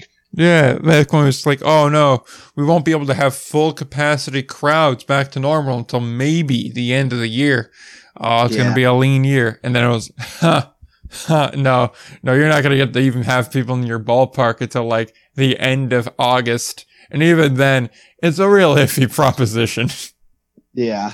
Uh, ah, the good, good, good times. I know, the good old days when we were still able to be a bit optimistic about this whole thing. And now it's like, well, let's see, Memorial Day 2021, we may start to see things get somewhat back to relative normal, but we're probably yeah. not going back to business as usual to the end of 21, 22. uh, well, at least it looks like we're getting back to normal faster than we thought we would. Exactly. So, I mean, we're getting a vaccine, which I mean, that's good. Yeah, yeah, and I, I think that could that could definitely that well that is definitely going to help things, especially with teams that are going to start, you know, middle of May or uh, middle of May, the beginning of May. Maybe obviously not full capacity right away in, in May, but you know, uh, I, I I do feel confident by the playoffs of the the baseball playoffs, whether that's MLB, in, independent leagues, really anything. We're looking at the playoffs. I, I think you'll have you'll have full capacity crowds.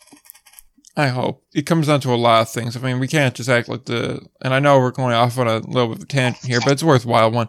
I don't think we can act as though like this vaccine is going to be some sort of panacea. It's not going to fix everything. You still got to wear a mask, still got to do everything that, you know, you've been told to do along the way because just not enough people are going to have this vaccine eh, even come that point in time.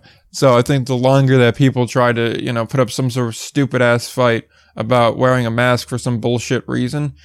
I just don't get it. And enough people are going to be resistant to getting the vaccine where it's it's not going to be as effective as you want it to be. I'm just I'm a, I'm less optimistic about it.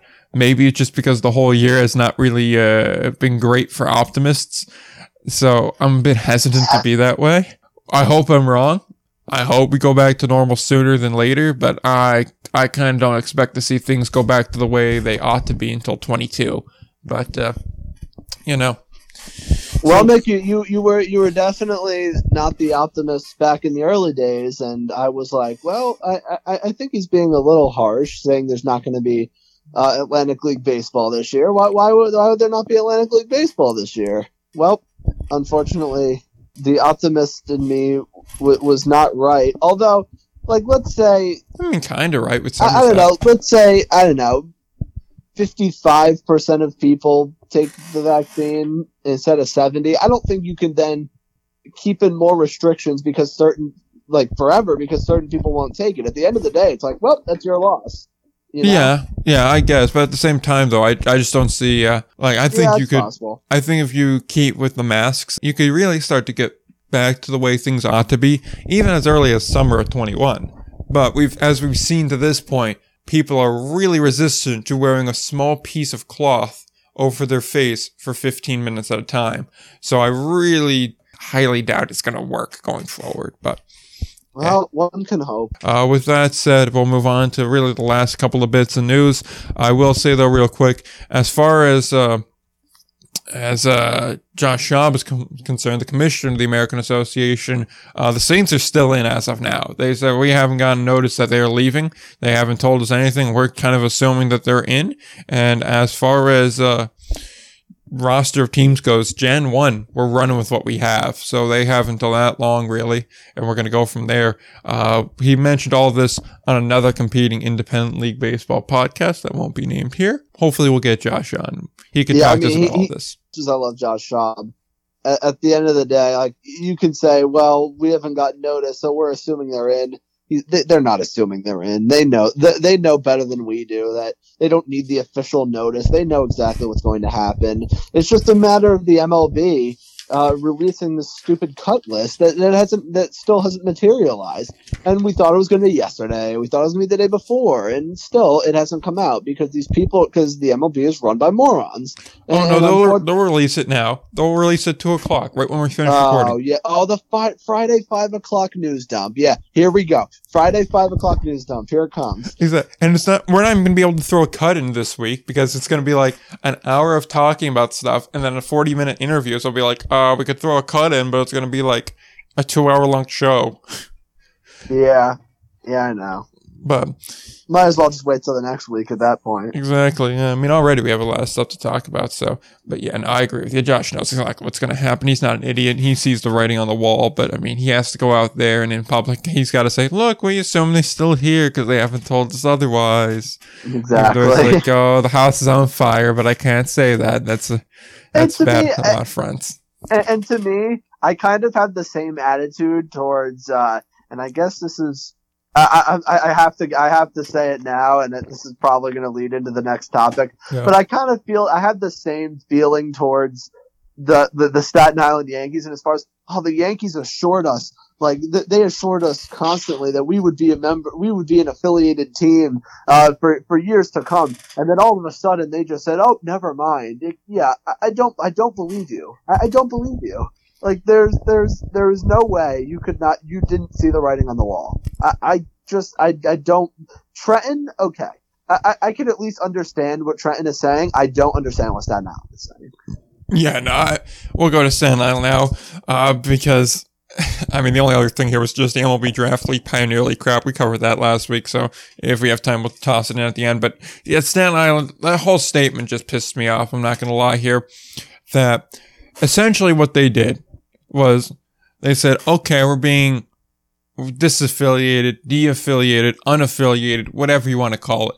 They were then given the best independent league. I know we just had a commissioner of a different league on the show, so it's kind of weird for me to do this right now, but I don't think anyone here is going to argue.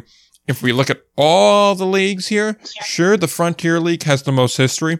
The Atlantic League's Right. the one with the most prestige. They get the higher name players. They get the ones that are more established. They get the names that are I mean, hell, half of them are Hall of Fame players sometimes. You get your Roger Clemens in there. You get Armando Benitez. Now, granted, some of these guys aren't in the Hall, but even still, you get a lot of really high name players. You had Rickey Henderson in this league at one point. Okay. Even Jose Canseco, who had Hall of Oh, Fame yeah? numbers, but Hall Oh. of Fame numbers, we'll just leave it at that. Exactly. Well, yeah. Um, just don't go into the bathroom before a game with him. Uh, but you have these really, when you're talking established independent leagues, we're talking Atlantic League. They're well respected. They have connections there. And Major League Baseball is going to give you money to help you get off the ground there, to help ease the transition. They yeah. essentially did everything they could in their power for you. And again, I really hate having to defend Major League Baseball because I'm vehemently against what they did. Because, I mean, let's be honest, they're screwing over communities, and what they're doing is with this money, giving them a small life support line so that way when they fail five years down the line, they can go, We tried. We tried. What more could we have done? But that's more or less for the Pioneer League teams. Because let's be honest, a team in Billings, Montana cannot support themselves on their own unless they come up with some really creative stuff here. And even then, that will only last for so long. But a team in Staten Island, New York should not have a problem drawing. Part of one of the most populated regions in the world. Not just the country, not just the region, but the world entirely. When you have 11 million people in New Jersey and then however many million of people in New York, probably about 10, 15 million in New York. Like you're going to tell me between about 20 million people there you couldn't find a way to draw 3,000 people into a ballpark on Staten Island every night to make yourself profitable. And then you're going to tell me that when your outfield wall fell apart, you didn't think maybe we should actually repair it correctly. Instead, you said, nah, I just duct tape it and call it good. You're going to tell yeah. me that that team deserves to have like affiliated high level prospects coming through there? Hell, I don't blame the Yankees for this at all to dump them, to be quite honest. Yeah. And I mean, I'll, I'll take it a step further and go, quite frankly, I would tell the manager of my New York Penn League team, if I had a team in that league, don't play any star player in that ballpark. I don't trust it. I don't want them damaged. Yeah, I mean, look, listen, I mean, it, I, I don't agree with what the MLB is doing at all. I don't think any. I don't think they should be cutting any teams. I think I've I've been very consistent on this that I have no problem shuffling affiliates and leagues. Don't cut markets. So and and that goes with Staten Island as well. I don't think that that, that the Yankees should have been put in the position that they had to cut a team that they had to cut affiliates.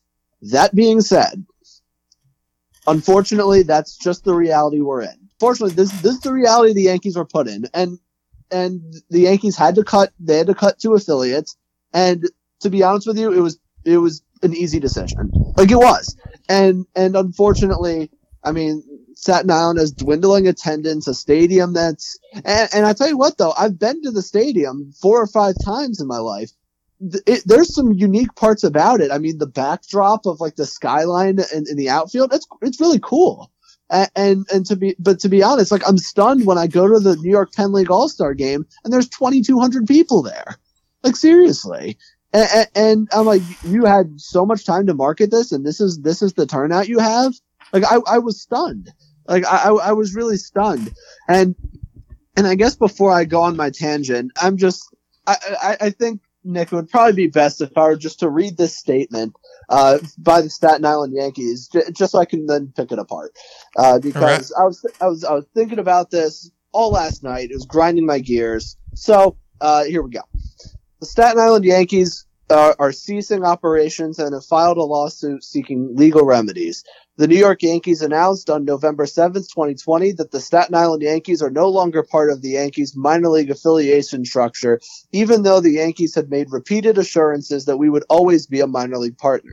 Although we we still have not heard this from the Yankees directly, it would appear from their press release that they would like us to go from the past arrangement in which the Staten Island Yankees were an affiliated minor league team of the New York Yankees, where we facilitated player development and brand exposure among other benefits to the New York Yankees, to one in which we played unaffiliated baseball with no relationship to the Yankees whatsoever.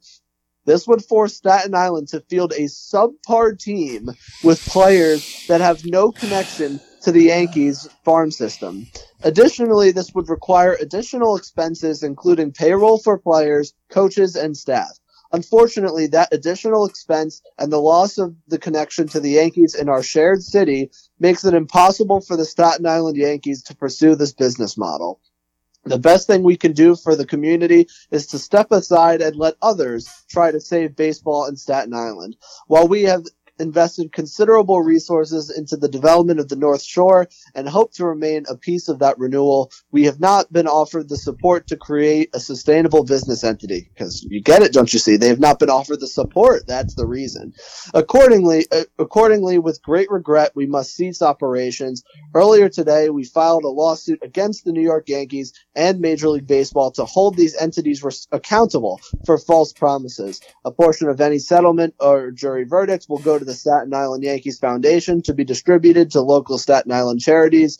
Uh, blah blah blah blah. None of that's really important. Uh, ticket will tickets will be refund uh, refunded to the fans and the community of Staten Island. We offer our sincere thanks for supporting our team and all of its employees over the years. So it, it, it's obviously a big blame game. And listen, I, I, I'm not asking for the for the owners of the Staten Island Yankees to be jumping up and down that they got uh, that that the Yankees cut their affiliation with them and that they're going and that they were offered a spot uh, in indie ball. Of course, I'm not asking them to be excited about it. I mean, I, am not oblivious. I, I understand that it, it's much tougher to run an indie ball franchise than it is to run an affiliated ball franchise. However, instead of just saying, well, you know that that's not really a business model we can pursue. It's not something we, we can really afford. So we have to cease operations. Fine, fine. I understand. I, I, I to be honest with you, I never thought Staten Island was going to be a good fit in the Atlantic League anyway. And it's actually not. Um, it it doesn't officially mean that they won't be a part of the Atlantic League. It just has to be a new ownership group. But God knows who would take on take on this and. I, I, I just don't see that happening. Uh, but the, the, the line that I wanted to go into is the one where they just decided to bash indie ball. Because why not just bash indie ball on your way out of your failed business enterprise? Oh, you absolutely. Know, like, why, why don't we just burn some more bridges? Yeah, you know what? Because because why because why not do that? It helped really well for Trenton because instead of becoming an Atlantic League team with a hundred and with with uh, seventy home dates, let's take let's go down to thirty eight home dates in a summer collegiate league because we like to burn our bridges and call it a consolation league. So because that worked out really well for the other affiliate. Uh, the line in which they said um, a subpar team with players that have no connection to the Yankees. Okay, so like I mentioned earlier in the show, I have no problem with people saying that be, people being brutally honest. I kind of like that because uh, because as long as they're telling the truth, they're saying what needs to be said. However, this kind of proves that the owners of the Staten Island Yankees, who by the way, the owning a baseball team is one of their uh, this group has they're really more of like hedge fund owners and they're based out of Connecticut. So don't give me that you that you oh we put we uh, poured considerable resources to to uh, helping out the North Shore. No, you didn't. You didn't at all. Not even close. And and so when you say uh, and let's just and act like you're not oh, we would never sink to the level of going to indie ball. We could we could never do that.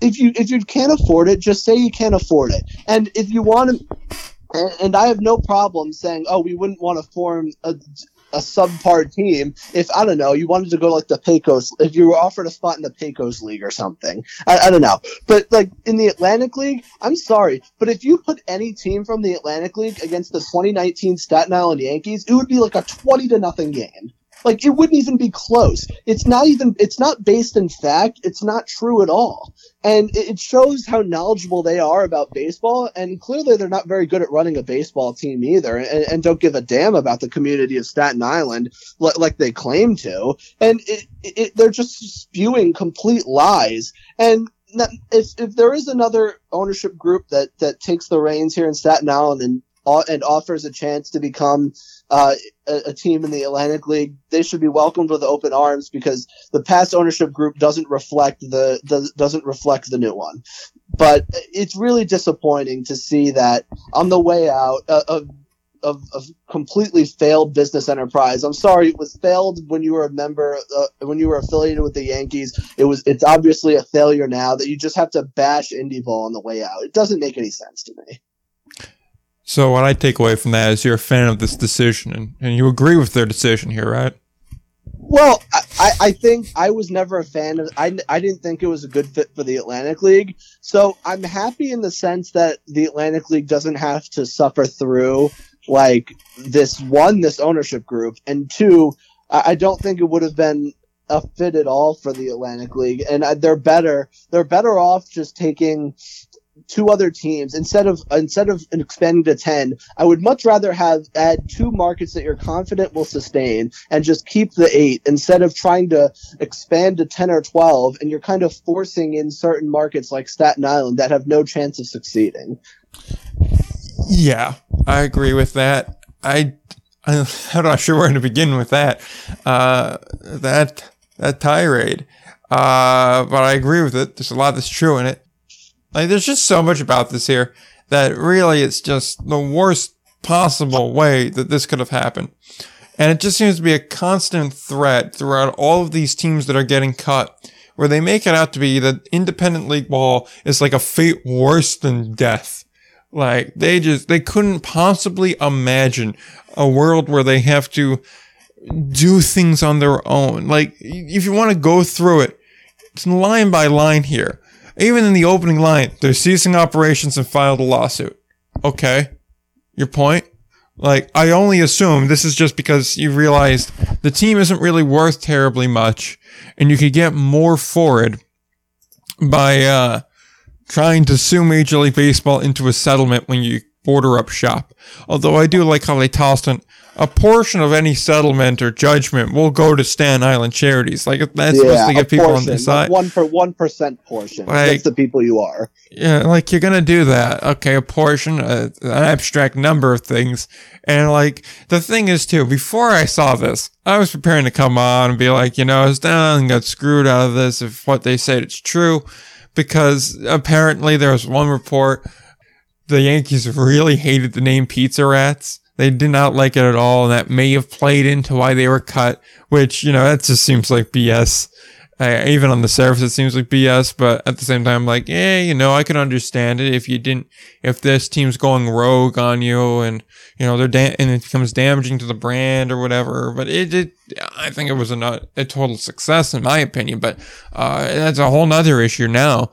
It just, like, I'm not really sure what you're suing for.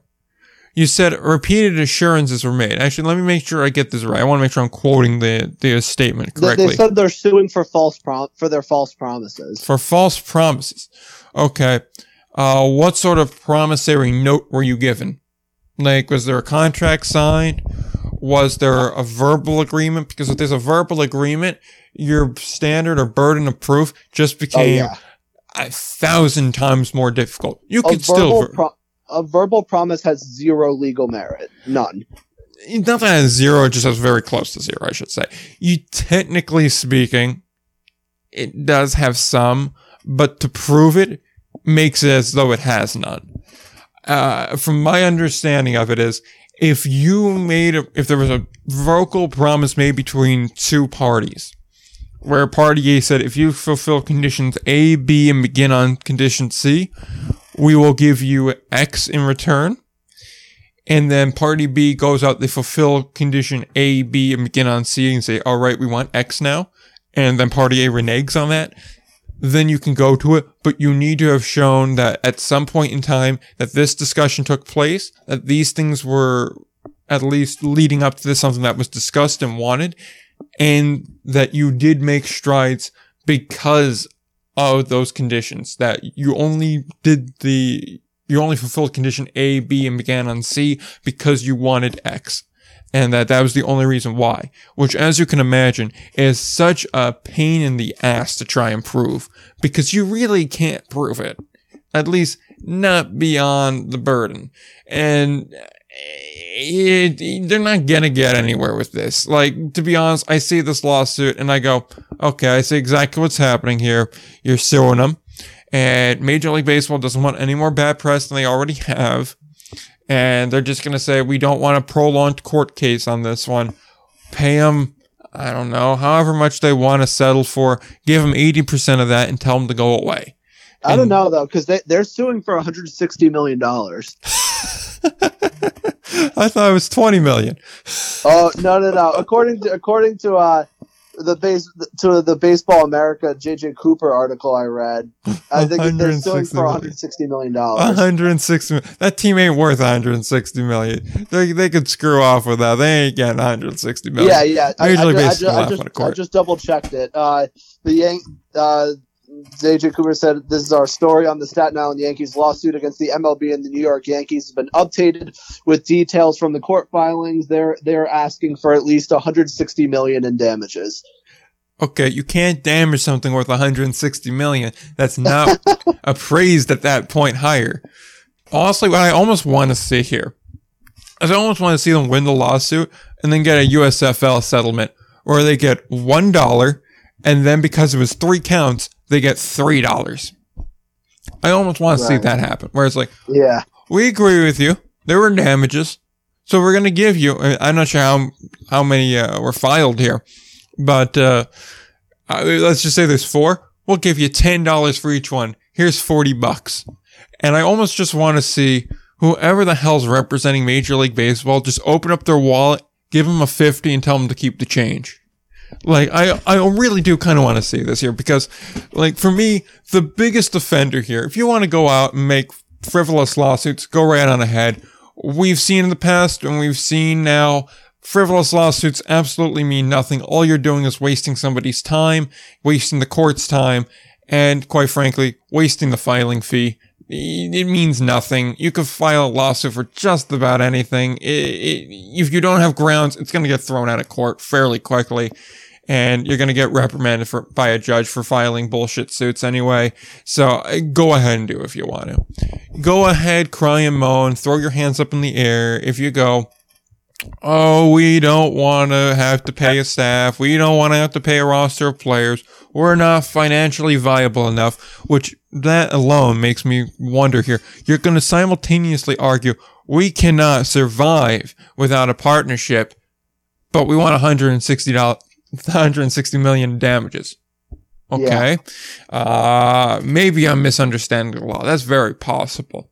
But and, and the other the other thing I saw yesterday is a couple things like right along that line, right along those lines is M- Mike Ashmore tweeted, "Am I happy these places are losing their affiliations? Hell no but I certainly find it interesting that many places sure seem to be finding out how hard it is to potentially run an independent franchise when presented with that option. And then friend of the show, uh, Michael Pfaff, uh, then responded, agree. You'd think that realizing that the reaction would be one of respect and esteem for those who have done the, so successfully for 20 plus years. I guess old habits die hard.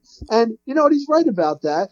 But instead of, instead of like saying, wow, this is really hard, to, to run it. You look at franchises like the Long Island Ducks and the Somerset Patriots and, and the Sugarland Skeeters, and of course others like York and Lancaster and, and Southern Maryland. Who, Even New Jersey, that's been around since the late 90s. Right, yeah, and, and, you're like, wow, that, that that's kind of impressive. But no, the subpar franchise with subpar players. That's where I really, that's really what pisses me off. And I'm not sure if they have to say all that just because it makes their case better. It's certainly possible. And that's a lot of times why you don't see people apologize for things before they go to court because an apology is an admission of guilt. So perhaps that's part of it. Perhaps it's just for PR. I don't really care. It's disrespectful not only to the teams and to the players that and the people that run those teams, the players that take the field every day. And, you know, I first saw about this right after I finished editing the, the interview that you heard today with Bill Lee and hearing about how much he, he sees this as a crowning achievement. Hell, he said the document we signed about this partnership, I'm getting it framed and put on my wall. It, it's, even when you, even Will, when you asked about, you know, what is that kind of crowning achievement? What is the, the one thing over your career in the Frontier League that you say, this is the thing that he came back to, he thought about, it. he's like, you know, seeing our players make it to the major leagues, that's something there. You know, there's a lot of things over those years, but he kept circling back to the partnership and to see how much that means to him and objectively speaking, going from independent to partner status is moving up on the chain. It's going up higher on the list. And to see right. guys like that, to see the Atlantic League react the same way, to see the American Association My association react the same way. To see all of them, how they're excited for this. This is a new chapter and it's going to be a positive thing moving forward. And to see a guy like Billy that spent 30 plus years roughly of his career in independent league ball. He spent over 30 years in minor league baseball, but about 26, 25 years to this point. And to see him spend that much time in this to put forth this much effort for that long, to all work for it, and to finally have this as kind of a, a culmination of it. And as he said, I want to leave the league in a better place for the next guy that takes over. And with this, he's certainly doing that. To see him be at this point and see how much that means to him and guys like him. To only then see people like that run Staten Island and Fresno and all of these. Well, Fresno actually, I'll, I'll, I'll exclude them from here. They have a legitimate beef to go from AAA to, Yeah, to, Fresno to low does, A. yeah. That's a very legitimate beef on their part.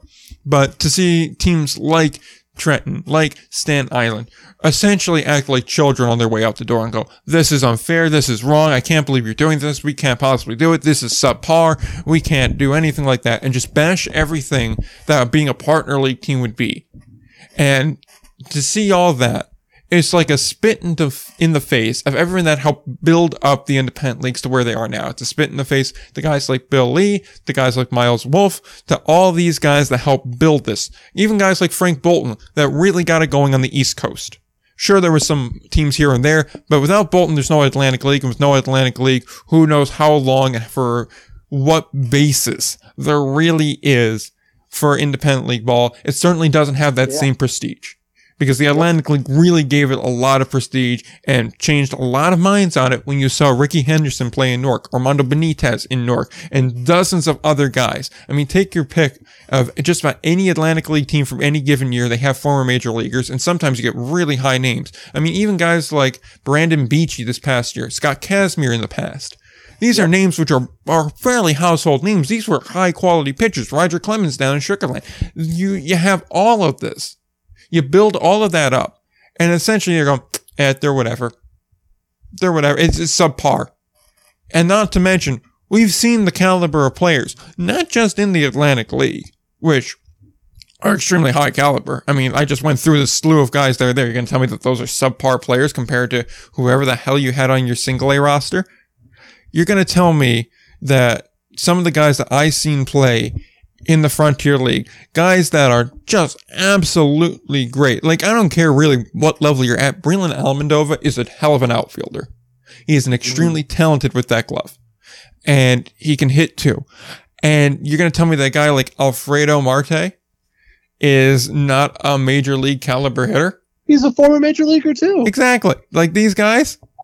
Hell, there's dozens of guys that aren't former major leaguers in there that you're like, how? You're going to tell me that in, in the American Association, Peyton Gray is not worthy of a mayor, of a, of a legitimate spot on a major league roster? The man had an ERA of zero through 60 games. You, you're going to tell me that that he gave up what three earned runs, four earned runs uh, from the beginning of July through the end of September?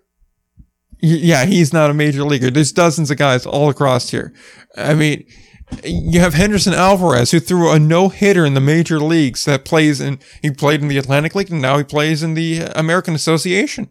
You're going to tell me that these guys are subpar talent? It's just such a spit in the face here. And not to mention all the managers and whatnot that are associated with them. Oh yeah. I mean, there's names that are that are part of this. To say subpar is just so like it's just a spit in the face and it's disrespectful. Yeah, yeah, I agree. I mean, it, it's. I, I, not to mention, I listen. I understand it's it's harder to run an indie ball franchise. Uh, I, I I understand the, the books become tighter. I get all that. However, then to to bash the, the talent on the field, which is just not based in fact, and any any any coach, any scout, whether affiliated or, or independent, like any any affiliated scout will tell you that the that the Atlantic League and and really any independent ball because they do scout all the leagues that that that is certainly not subpar talent. And if it was subpar talent, that scouts wouldn't waste their time like like at a game in the Somerset Professional Baseball Series that was completely thrown together at the last minute. You, you had you had a guy Brandon Lee Leibrandt Pitt, who made like four starts in the, in, in the Somerset Professional Baseball Series, and three weeks later was in the major leagues. Three weeks later was in the major leagues, pitching for the Miami Marlins. look at the sugar and, and the Sugarland League too. I mean, you got I, I believe they had three different guys. Um, I know Chase De Jong was one. I know Brett Eibner was another. Uh, there's another guy. I don't. There's Fernando Rodney over there too for Fernando Rodney, yes, but and and and oh yeah, Fernando Rodney, definitely not a uh, yeah, definitely a sub subpar player right there. A guy Oh, who has yeah. like over like like 250 career saves in All the. MLB. Uh, what kind of scrub only plays like 10 years in the majors? Yeah, uh, very very very subpar there. I mean, you know, it, it's it, it's not based in it's not based in fact like at all. And it, it, it's frustrating to see. It's an outdated view too, because I don't think that the majority of people feel that way. But unfortunately, you you they feel the need to just like um just hit every like just like smash every window and door on the way out because why not? Yeah, Fernando Rodney, 327 career saves. Yeah, that that's a that is a subpar player right there who says who would never lower himself to uh to indie ball at all. It, it it's just it's just absurd, and you know, and it, it's disappointing. And if another group comes into Staten Island and, and tries to make an Atlantic League team, they should get a clean slate as well. Because that not that's not to say it's a it, it's not It's not a reflection on the market. Right? Yeah, it's not at all. And, It's a reflection on the ownership group that, you know, yeah. like the only thing I, I gotta say that I, I appreciate about this ownership group is at least they had the decency to say, we don't want to be a part of this. We're just going to fold it. Let someone else handle it. At least they didn't just kind of leave it hanging out there, didn't cease operations, and then just gave a real half-hearted effort at it. Which what I don't understand here is, and we were going to talk about the Major League Draft League and all that, but it's getting pushed to next week now because let's be honest, Yeah. it's really not that important. They have five teams. You mean to tell me that you couldn't have managed to finagle your way into that league? They were offered a spot. They were offered a spot in that league. and they were like, "No, we can't do that. You We need to. we- you need to be affiliated that badly. Really, really, really. You think with the way you maintain your ballpark that it deserves to be at that level? Like you see things like this, and it's like I really want to start agreeing with Major League Baseball now. They're making a lot of sense here when you're dealing with this, and more and more, I'm like, you know what? I gave uh, Josh Shop a little bit of uh, a little bit of the business a while back, saying, "Oh, you know, he, he goes after these MILB teams because they leave markets too and all that jazz." And I was like, "Oh, that's not exactly fair. There's a bit of a difference there. and There is a bit of a difference when you compare 60 teams or 40 teams being cut at once to one or two teams leaving a year." But you know what? If a lot of these groups operate like this, do I really blame Major League Baseball for throwing their hands up and saying, we're done with this BS. We're done with it. We're done making accommodations for them. We're done dealing with this BS. Let them fight amongst themselves. We're going to take the ones that want to work and the rest of them can do whatever they want. Because it's not like they left them out in the cold here. They gave them uh, the best, uh, the best independent league. Then they and gave they them a draft league. that, and they should be, and not to mention that the Staten Island, despite it, it, if they were like an expansion market that had nothing to do with like the MLB or whatever, the Atlantic League wouldn't even look that way. Uh, They, they wouldn't even look that way, and they should they should honestly be grateful that they got a chance to to be in the Atlantic League. But now I guess it's just gonna be a ball a, ballpark sitting there, so that'll be fun. Yeah. Maybe they'll turn into a concert venue like they did up in Bridgeport. Yeah, Honestly, that'd be probably pretty cool though. Like I'm not gonna lie here. Like if that if the worst comes to happen, there's really Yeah. only two options to do. Like a concert venue would be pretty cool because I imagine you could get a lot of really good acts passing through. And imagine having a really cool concert with the stage and having New York lit up in the background at night. That is true. That That'd is be really cool. That is that is a good point. And, and and then who cares about your outfield fences? Exactly. You could just tear them down anyway. It's not like it's uh, making a difference here. But personally, what I would favor out of all of these possibilities here, you got to turn into a cricket venue. That's right. Major League. Cricket. It's got to come through here. Hundred percent correct. That's what will make a good go of it. See, they weren't able to draw that well for baseball, but cricket, Oh, dude, cricket is it's. I mean, that's crick, cricket is the new concert venue. exactly. See, cr- cricket is the new football, really. It gets the people going. I think we said our piece about Stan I Island now. I think we all uh, got the frustration of what is Stan Island out of the way. And I also see now that we've been recording this bit here, not including the interview, for an hour and a half now.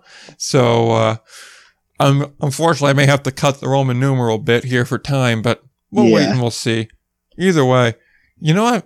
Starting with episode 100, I'm going to start taking some of the fun bits that we cut out and tossing them as a post credit thing. Oh, I agree. I think that'd be a good decision. Yeah, I think so.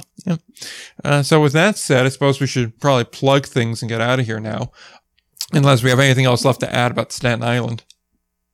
Well, uh, I, th- I think we said I think we said pretty much all we needed to say. I mean, I hope they find a new ownership group, and I don't know, maybe we'll see.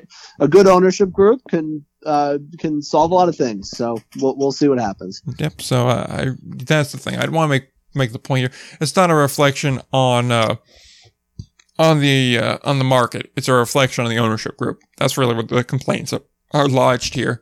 Even the ballpark itself, we did point out some flaws with it, but they could have done more. It comes back to the ownership group at the end of the day. Fair or unfair, again, when you're the one that's at the head of the table, you part of the deal with being in leadership positions is you are the last to take credit and you're the first to take blame. That's part of the deal. That's why you're in charge. You get compensated in other ways, but you're not allowed to take credit first and you're not allowed to push blame off. That's just part of the deal. And, uh, also, it's Yep. going to be kind of fun here because I guess the first of these plugs is uh, next week. I did I mentioned earlier in the show we do have another guest for next week, and that is going to be, I suppose, uh, a Staten Island expert, the head of pinstriped prospects and local Staten Island expert Robert Pimpsner on the program to discuss all the Staten Island business. We originally scheduled this for back when, you know, Staten Island was supposed to still be in the Atlantic League and we were going to say, oh, do you really think they can make in the Atlantic League? We're going to allow qualms with this and all that kind of thing. So, uh, this interview's taken a dramatic turn over the last 24 hours as to what it's going to be involved with, but, uh, it'll still be good to ask. We talk about the future of baseball in Staten Island, uh, the whole behind the scenes, uh, whatever's happening with that or whatever happened with that. Uh, we can go into some detail about it and hopefully we will have uh, a really strong interview to follow up another really strong interview. So uh, that's next week. Uh, we look forward to having uh, Rob on the show. Uh, Yep. With that said, a couple other things we need to promote here real quick before we get into our template plugs. Uh, we are, and you'll see later today as I record this, but yesterday while you listen to it, the Q&A. Uh, Q&A is coming up. It is on December the 23rd. And that is just a mere 18 days away from the time you listen to this.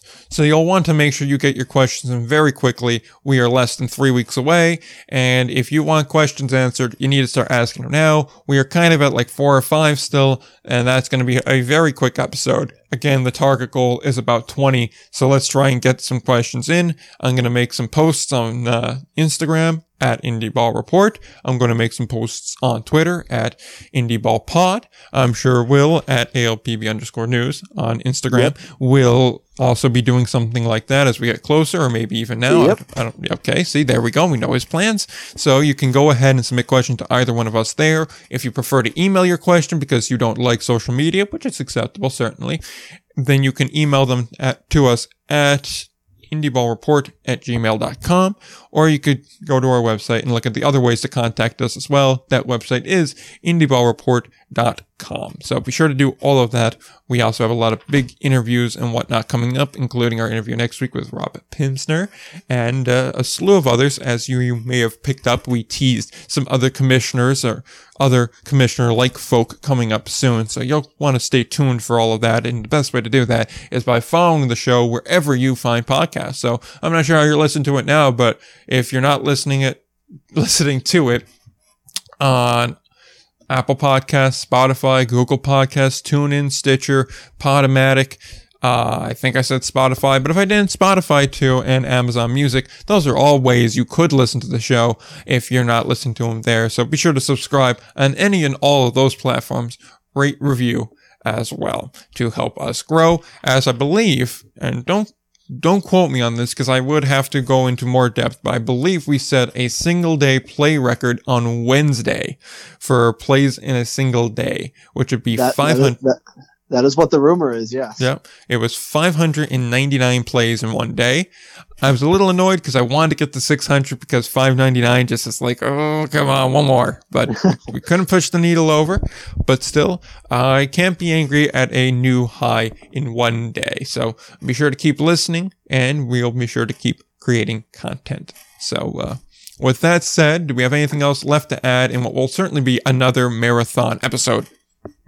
Well, uh, to keep it quick, my one thing to add is uh, let's go Rutgers tomorrow in their game against Penn State. I can't stand Penn State in many ways as a big Rutgers football fan myself, so I'm hoping Greg Schiano can rally the boys and we can get uh, a win tomorrow against Penn State for the first time since joining the Big Ten.